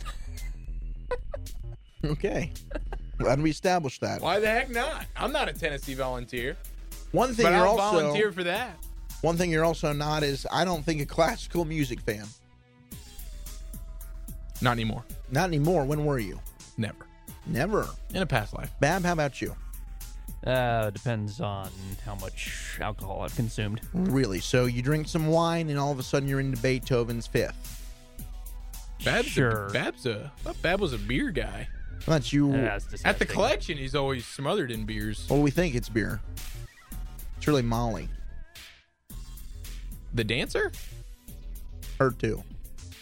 Molly was all over Bab. They all were. I don't know how many times we have to talk about it, but Natty Light gets him going. nah, yeah, she's she's got some good moves though. No, I was talking about the beer, Oh, but her too. yeah. So a woman falls asleep at a classical concert. Orchestra is playing. Woman's asleep in the crowd. It I- sounds like the start to a great joke. well, So a woman falls asleep at a classical concert, yeah. So a woman does, and this is what happens. and then Greg Schiano comes in. This is live at the classical concert. It is playing, and all of a sudden, a certain abrupt transition to the song maybe wakes this woman up. Really? That's never fun. Bit Bab. Greg?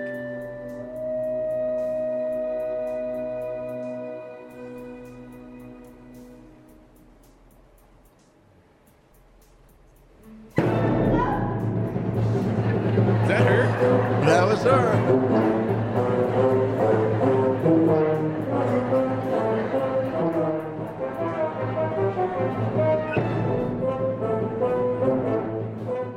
Can't fathom why anybody would ever want to go to one of those Oh concerts. my gosh, Bab. If, if you could find just that middle part where all of a sudden she wakes up screaming and you hear the other audience members laughing, it was so great. Even the instructor, the music director himself, Scott Seaton, smiled and snuck a quick look over his shoulder as he conducted the orchestra to see who the lady was that he just abruptly woke up from a nice slumber.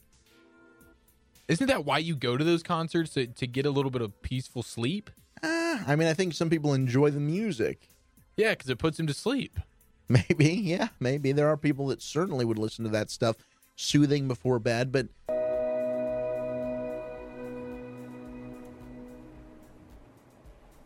Bum.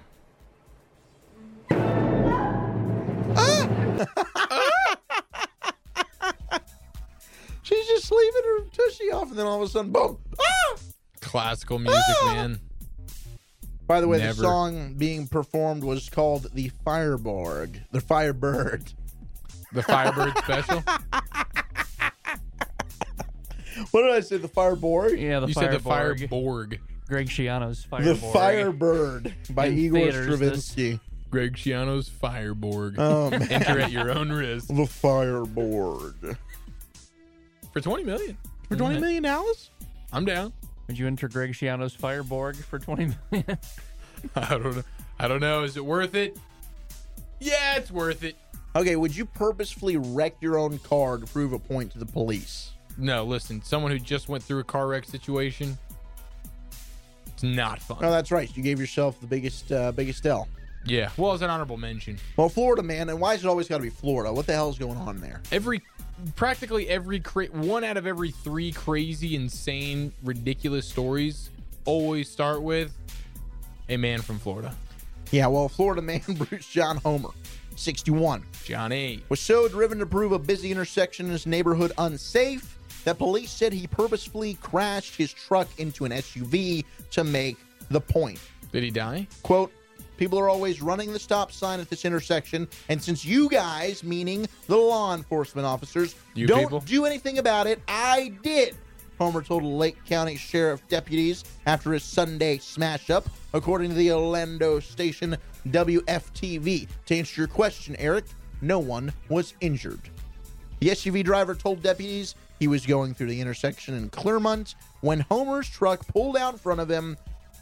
The motorist said Homer then walked up to him and said, You ran the stop sign, and this is the 10th accident at this intersection, and they won't do anything until someone dies. Deputies said Homer took credit for the crash, and it might not have been his first. Homer told investigators he and his wife almost crashed at the same intersection a couple of weeks ago. Quote, I ran some guy off the road after I saw him blow through the intersection. Investigators said Homer told them. Homer was charged with two counts of aggregate, aggra- aggravated with a deadly weapon and one count of reckless driving. He was released from the Lake County Jail after posting a $20,500 bond. That's ballsy, man. I don't, I, I've never quite heard that before. This guy is so livid and just consumed with making sure something happens to this intersection where there supposedly should be a stop sign and which there is not, that he takes it upon himself to T-bone another vehicle to prove his point. Love a good T-bone. Isn't this what yelling at your homeowners association meetings is for? Yes, Bab, you are correct. I've never been to a homeowners association meeting, but I imagine that's what it is for. Neither have I. I'm just. Are you sure? I'm sure. Because you came in hot like you had been to several. Not as hot as he came in with that 08 Detroit Lions stat That's earlier. true. That was that was real hot. He came in so hot with that. Homeowners More confident association than ever. Homeowners association meetings, I imagine, are like the 08 Lions. Just so pitiful. Just Dan Orlovsky's Just all over the place. Orlovsky every day. Just Orlovskying all over the walls. What about a homeowners association meeting led by Dan Orlovsky? God, kill me. Do you think he would run out of bounds though? I'd rather be locked in a room with Greg Schiano. Really? What about Art Briles? Oh God, no. Couldn't pay me enough. Hugh Freeze? Art oh, Briles, I'd kick it with you for a weekend. Art in Bri- Tampa? Art Briles and Greg Schiano walk into a bar. Oh God. And all the kids went out screaming. They got on their cell phones, called Hugh Freeze, and booked a flight to Tampa, baby. No, I would definitely party with Hugh. Would not party with Greg. Definitely wouldn't party with Art. Well, I'm glad I got your opinion on that. I also have been told you wanted to jump in with an honorable mention weird for Yes, this week. So let's hear it. Blow me away. Make me laugh. Yeah, because well, because we didn't have biggest L biggest dub this week because we hit the E spot, and thank God to Jay Gruden because without him, I don't know if the the E spot would have even gotten hit. So thank you, Jay. Always good to get hit. And since we're not doing biggest L biggest dub, had to throw this Ray Allen story in the weird because it is weird. And if we were doing biggest L biggest dub, he would have gotten the biggest L of the week. Because Ray Allen, holy dear God. Well, I don't know. What's maybe Greg going on Schiano. with this Ray Ray? Ray Allen, former former NBA player, Milwaukee Bucks, Supersonics, Celtics, huge, huge, huge shot for the Miami Heat. He's an all timer. Well, he's been retired for a couple years now, and uh, I guess he's spending part of his time searching for love via the internet. And we all know the term catfishing, right? Of course. You've been catfished before. Uh, Bab's been cat. I uh, actually- Bab does the catfishing. Bab I does the am a, catfish. I am a catfish. Yeah, You're a Bab, catfisher. Bab is a catfish. I'm I've- just a catfish. I don't think I've See been the catfished. whiskers? Yeah, I can see those, Bab. I breathe. Never mind. You should shave those. Honestly, No, yeah, I do if need I to read shave, this whole story and I didn't know that it was about a guy named Bryant Coleman, I would think this would be about Zach Babb. Bryant Coleman? Yeah, Bryant Coleman is the guy who was catfishing Ray Allen. Bryant Coleman. That sounds like a male. Well, it is a male. Oh, it's a man. Yeah, he was posing as a female on these different, multiple different, like hookup dating sites, whatever. Tinder, Bumble. Yeah, you're familiar. Grindr. Exactly. Mainly the Grindr. Mainly the Grindr. That's what I'm most familiar with. And Ray Allen is getting fooled by this guy. Uh, he thinks it's a dime bag model chick. Uh, and it's a shame. Dime bag of what? Model chick. you can get that in a dime bag? Uh, no, like she's a dime bag. Like She's like, a smoking 10. Yeah, she's a smoke show. Yeah, that kind of thing. Not the That's dime what bag Ray Allen I'm like. Ray Allen, why are you even going online for love Yeah. anyways? One, you're married to a beautiful wife, and two, Oh, he's you could- married. yeah, yeah, yeah. Oh, well, then he's got an deal. issue. He's yeah, got he's got an a Hugh, issue. He's got like a Hugh Freeze Well, problem. at least he didn't slide into Mia Khalifa's DMs. We know how that ends up. Yeah, well, he slid into Bryant Coleman's. Well, this whole thing goes down, and uh, Ray Allen filed a restraining order against Did this she guy. go down or did he? Was it Blumpkining? Uh, I don't know. If, I think it was reverse. And uh, of course, this is a Florida man, Bryant Coleman. He was accused of catfishing and uh, pretended to be multiple different women online. Allen was reportedly has accused the man of threatening to post his personal information online, and he denied a series of claims made by the man who filed a restraining order of his own against Allen and accused the former NBA star of stalking him. Wow.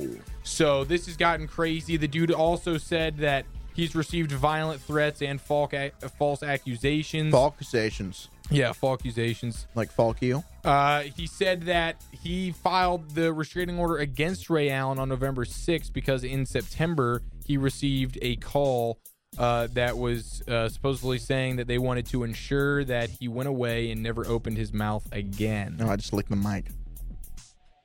Uh, it says Coleman is this. Uh, Speaking of reverse Blumpkining. Ray Allen says that Coleman is the stalker here, and he is obsessed with him, not the other way around. So, and and honestly, as weird and as crazy as this story is, It's very weird. Bless you. Sorry. You know, and Ray Allen obviously has some issues, but it's hard to imagine that Ray Allen's the one doing the stalking here. You know, it's gotta be Mr. Bryant Coleman who's doing the stalking of Ray Allen. Ray Allen's not doing stalking, even though I didn't think Ray Allen was doing online hookup searches. But I still don't see Ray Allen being the guy who's stalking this Bryant Coleman feller. Right now, I do. I could imagine Ray Allen's got some people that have called him and bumped into him and said, "Hey, listen, dude, you're going to shut your freaking mouth and you and you're going to get out of here. Otherwise, we're going to do something to you." Yeah, that kind of bumping and grinding. But what an L for Ray Allen for this to come out, for us to know about it, for us to be talking about it right now. Married Ray Allen, NBA Hall of Famer, basketball Hall of Famer, and he's out here getting catfished on well, you know, Tinder. catfishing's a serious problem. Um, for Ray Allen, shame on you, sir. That is weird.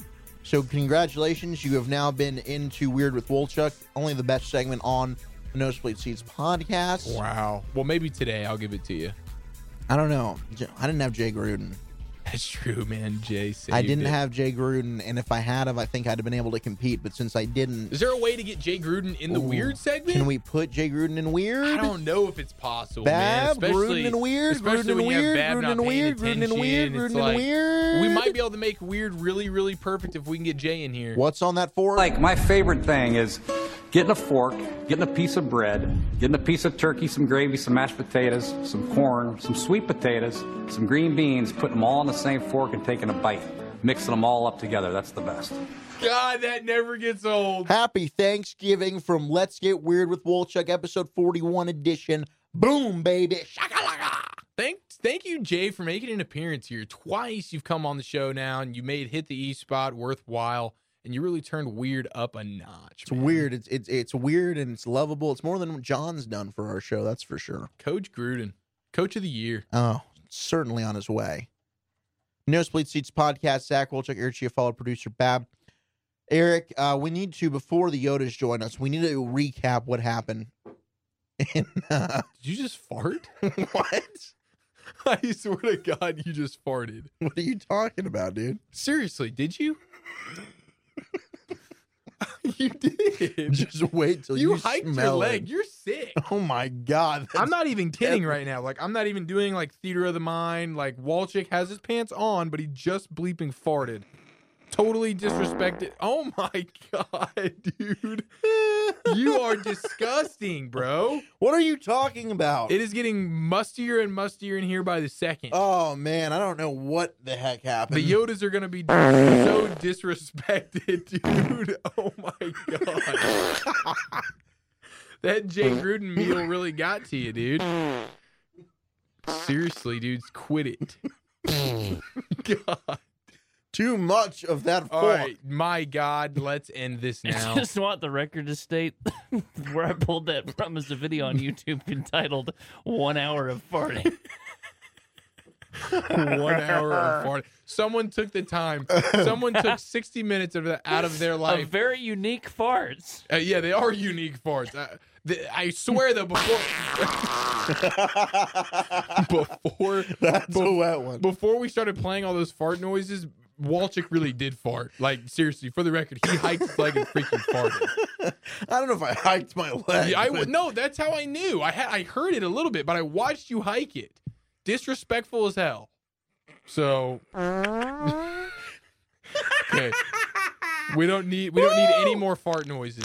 We can right. cool it on the fart noises, please. Man, that did smell.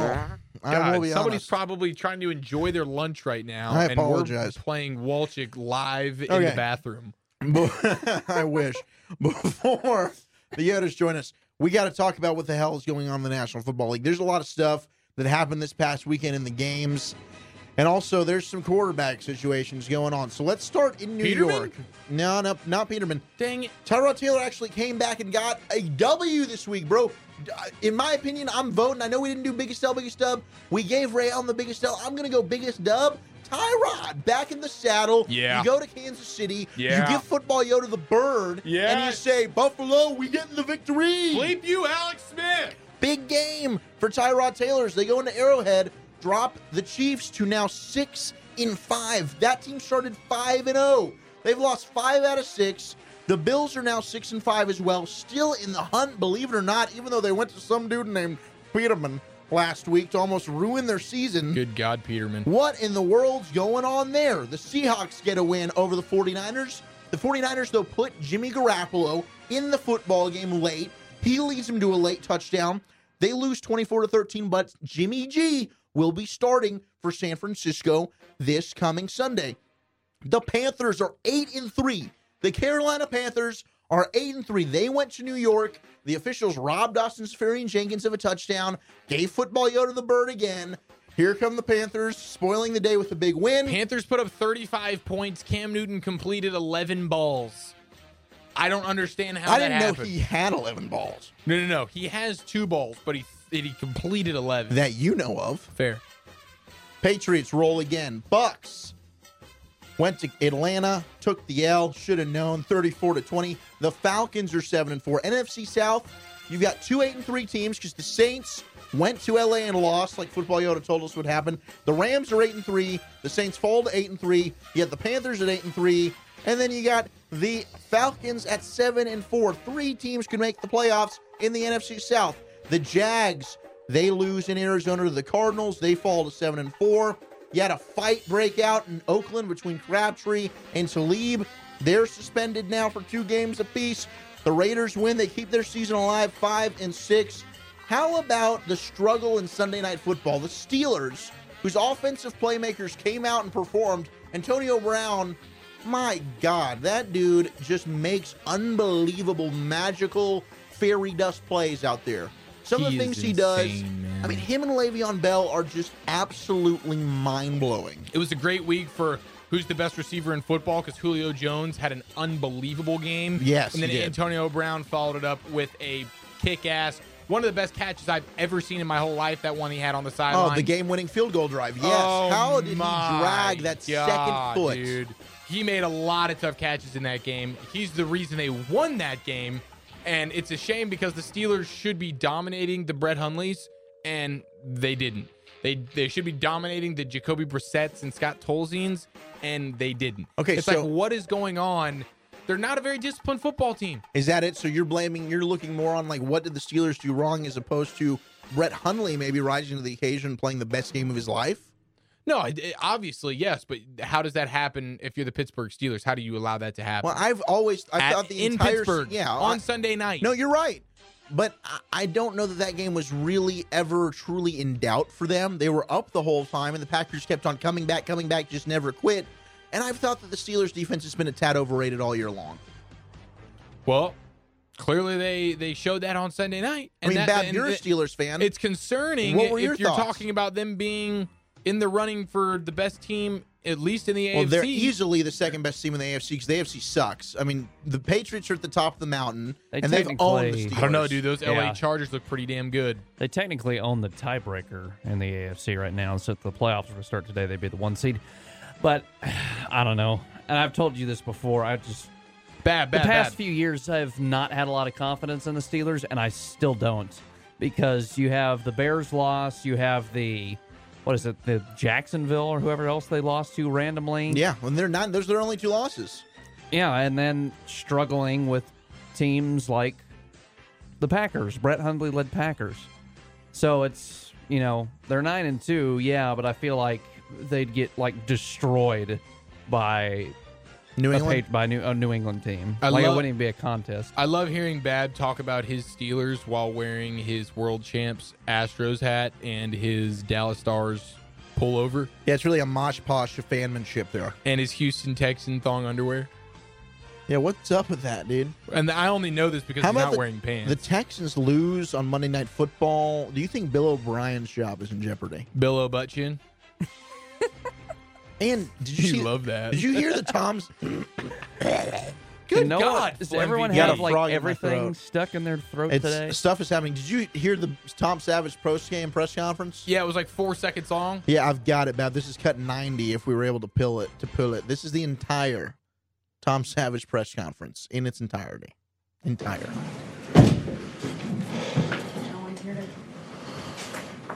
You good? Good. Great. Good. Great. Grand. And now they're all talking to each other like, what? What? Wait, so that was the entire press conference He literally in its entirety? Yep, in its entirety, the entire thing. Fifteen point six seconds. He in walks up out. to the podium. Nobody has a question.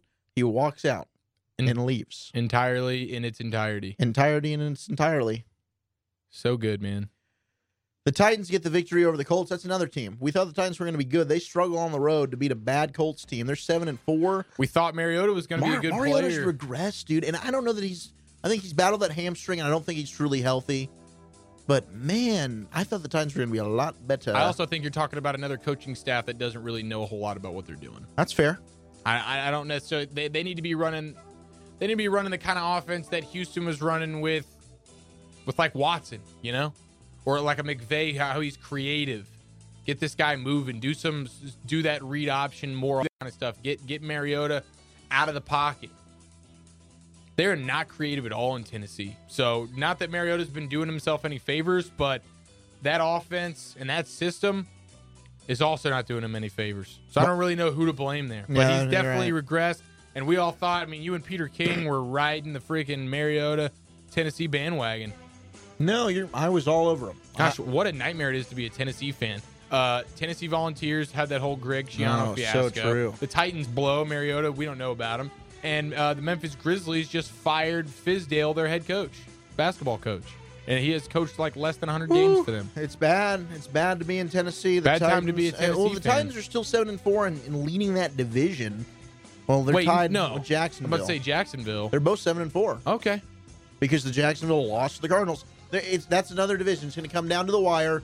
with who the heck wants to win it, and I don't know that anybody truly, truly does. Vikings get another win. They're nine and two, and the Eagles. My God, I hate to say it, dude. The Eagles are the best team in football easily at ten and one. And I think they have a fun game this week. I'm excited to see what NFC East Yoda comes in here and has to say because I think they're in Seattle like Sunday night. They do. It is Sunday night, and we'll get we'll get into Yoda's pick here in a second. He's about to zoom in here. The thing we got to talk about. Oh, we got to recap them, don't we? Well, well uh, NFC East or football Yoda went one and two. I, I already Oh, talked about it. Damn. Saints. Saints, Rams. He got he got the Rams right, but he picked the Jets over the Panthers. Panthers found a way to pull it out, Yeah. and then uh, he missed. What was the other game he missed? He missed another game. Yeah, football Yoda. Tough. Tough one and two week. And I think NFC East was two and one. Oh, Bills Chiefs. He Bills, picked the Chiefs. Chiefs. Bills. Bills got the win. Gotcha. Well, he- maybe he thought Peterman was in the game. Who knows? Football Yoda struggling. Struggling. NFC East was two and one. Okay. And it was the Cowboys that that burned him. Yep. He thought they were going to win at home on Thanksgiving in front of national television. Yeah, he does that. He does that. uh, but uh-oh. there's no Eli Manning for whoa, the Giants whoa, anymore. We're, we're, we're going to have to get out of here. What the heck? NFC East is two and one, but he's landing. You don't wait. Oh my God! You don't wait till I cue you, asshole. Oh, you just want to fly in here and take over? What's up, boys? Damn, I was two and one last week, man. I'm feeling good. I don't know why football's all sulky. NFC's Yoda coming in hot football, dude. You want to get up here? Football's scared to get on the Eric's, mic. Eric's left the room. Here, yeah, here, here, yeah. This is you, dude. This is your segment. It's us, football. I know you're sad. You were one and two this week, dude. You struggled. It's all right. I kept us alive. I was two and one. Mm-hmm. I wish, I wish the Cowboys would have done me some favors on Thanksgiving, but but they didn't. well, you were stupid for picking the Cowboys in the first place. Well, you were stupid for picking the Jets, football. touche, my friend. I hope you have a bounce back week. I'm interested to hear what you have to say. Eli Manning has been benched in New York. It's Geno Smith season, j- ladies and gentlemen. I had British here to end today. Yeah, what happened? I'm football? trying something new, gentlemen. I'm trying my inner Brit, and if it works, then I shall remain British football Yoda the rest of the way. If it fails, I'll be back to my normal Wolchuk crappy impression. It's all crappy football. Hey, Just you- like your record. you don't be rude. My record's fine. I was undefeated a week before. Redskins Cowboys interdivision matchup on Thursday night. Break out the color rush uniforms.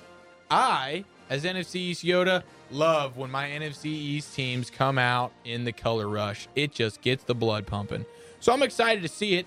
And uh got a shame. I know Wolchuk's not in here to hear this, but he's gonna be pissed when he listens back. Should I call him in? No, Okay. no, I don't. I don't want to have to look at his face when I tell him this. Cowboys aren't going to win this week. What? All right, and that's just kind of the bottom line. Boy, I don't blame you. I don't know that they'd even be able to beat themselves. They're a crappy football team. Football, you know that better than anybody. They're not good. The Redskins are okay. They're not phenomenal, but gosh, I love Jay Gruden. Jay Gruden's phenomenal. Oh, you heard about He's a- his, his potatoes. yeah, he's a, he's a big time Thanksgiving fan. He loves that. We don't do that in England. I think a week after Thanksgiving, he's still going to ride that Thanksgiving high, and he's going to storm into AT and T oh, Stadium. Oh, he's high. and he's going to put a whooping. Him and Kirk Cousins are going to put a whooping on those crappy Dallas Cowboys. So, Dallas, you're not going to fool me again.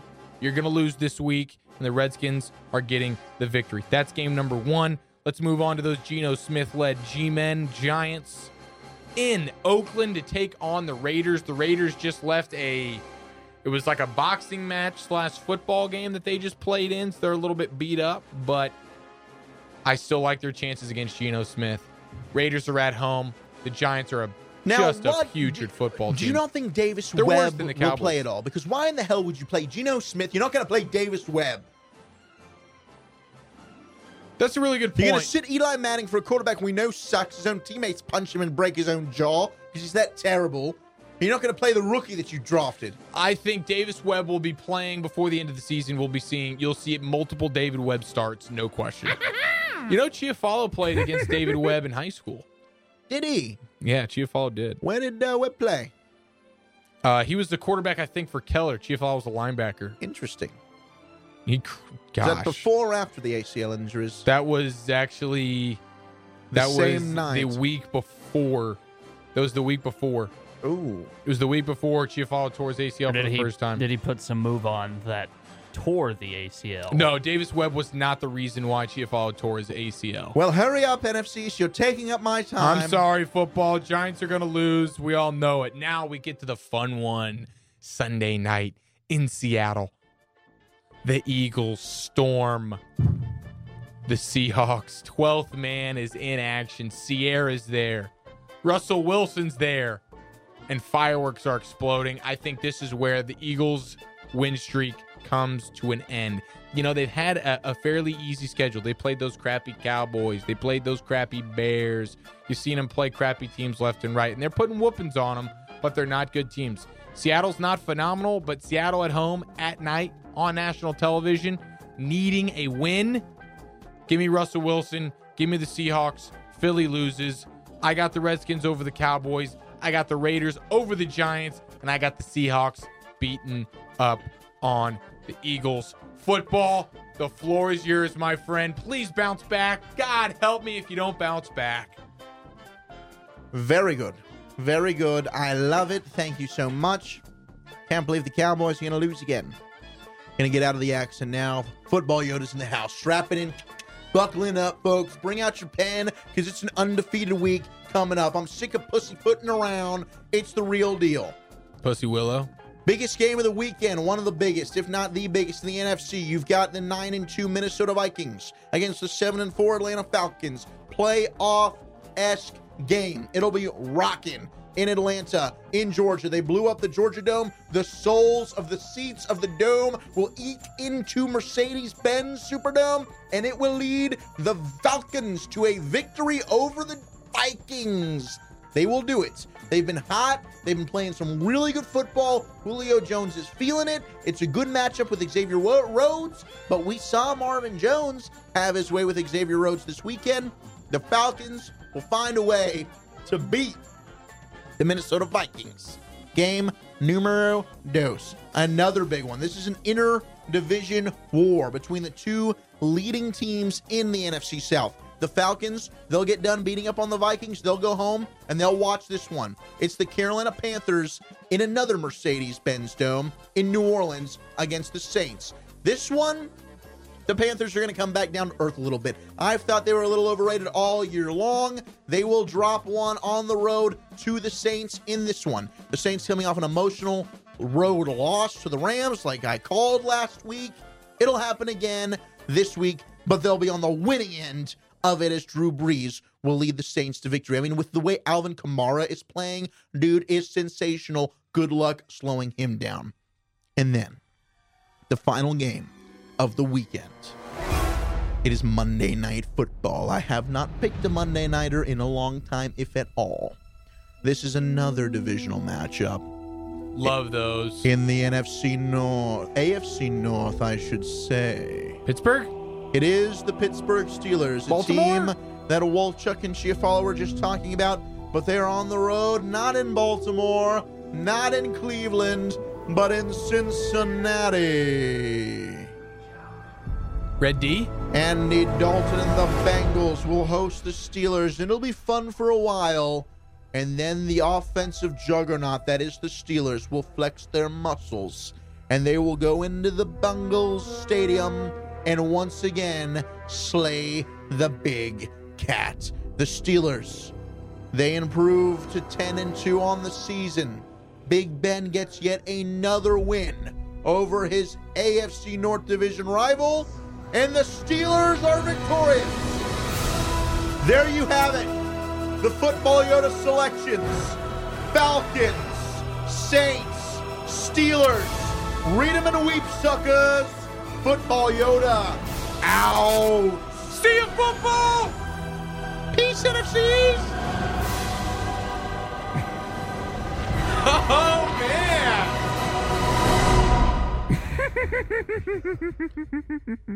All right, solid. I got to tell you, man, they were more respectable this week. They didn't say anything super rude. NFC shook my hand. Football gave me the respectful salute. I think football was a little down on the dumps. He was down. I told you he was upset about that Austin Sperry Jenkins play. Well, he should be. Listen, anytime you're one and two, and you're football Yoda. You have the visions. It's embarrassing. No excuses. No doubt. Thank God for NFC East. We will see what happens. Thank God for NFC. He's holding it down. We are the Nosebleed Seats thank podcast. God for Jay Gruden. Love you, Jay. Zach Wolchuk, Eric Chiafalo, producer Bam. Hope you guys enjoyed the show. Enjoy another great weekend of football action. We'll be back next week to undiscover, I should say, maybe not say that. That kind of sounded weird. But we'll find out what the playoff picture is. Undiscover. Hugs and hand pounds, everybody. Deal. Come poised.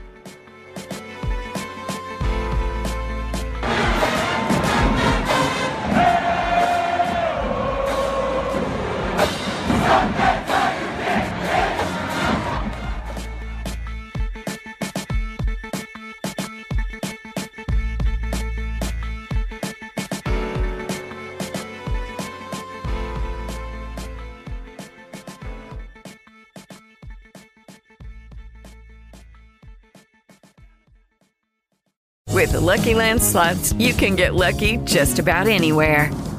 This is your captain speaking. Uh, we've got clear runway and the weather's fine, but we're just going to circle up here a while and uh, get lucky. No, no, nothing like that. It's just these cash prizes add up quick. So I suggest you sit back, keep your tray table upright, and start getting lucky. Play for free at LuckyLandSlots.com. Are you feeling lucky? No purchase necessary. Void where prohibited by law. 18 plus terms and conditions apply. See website for details.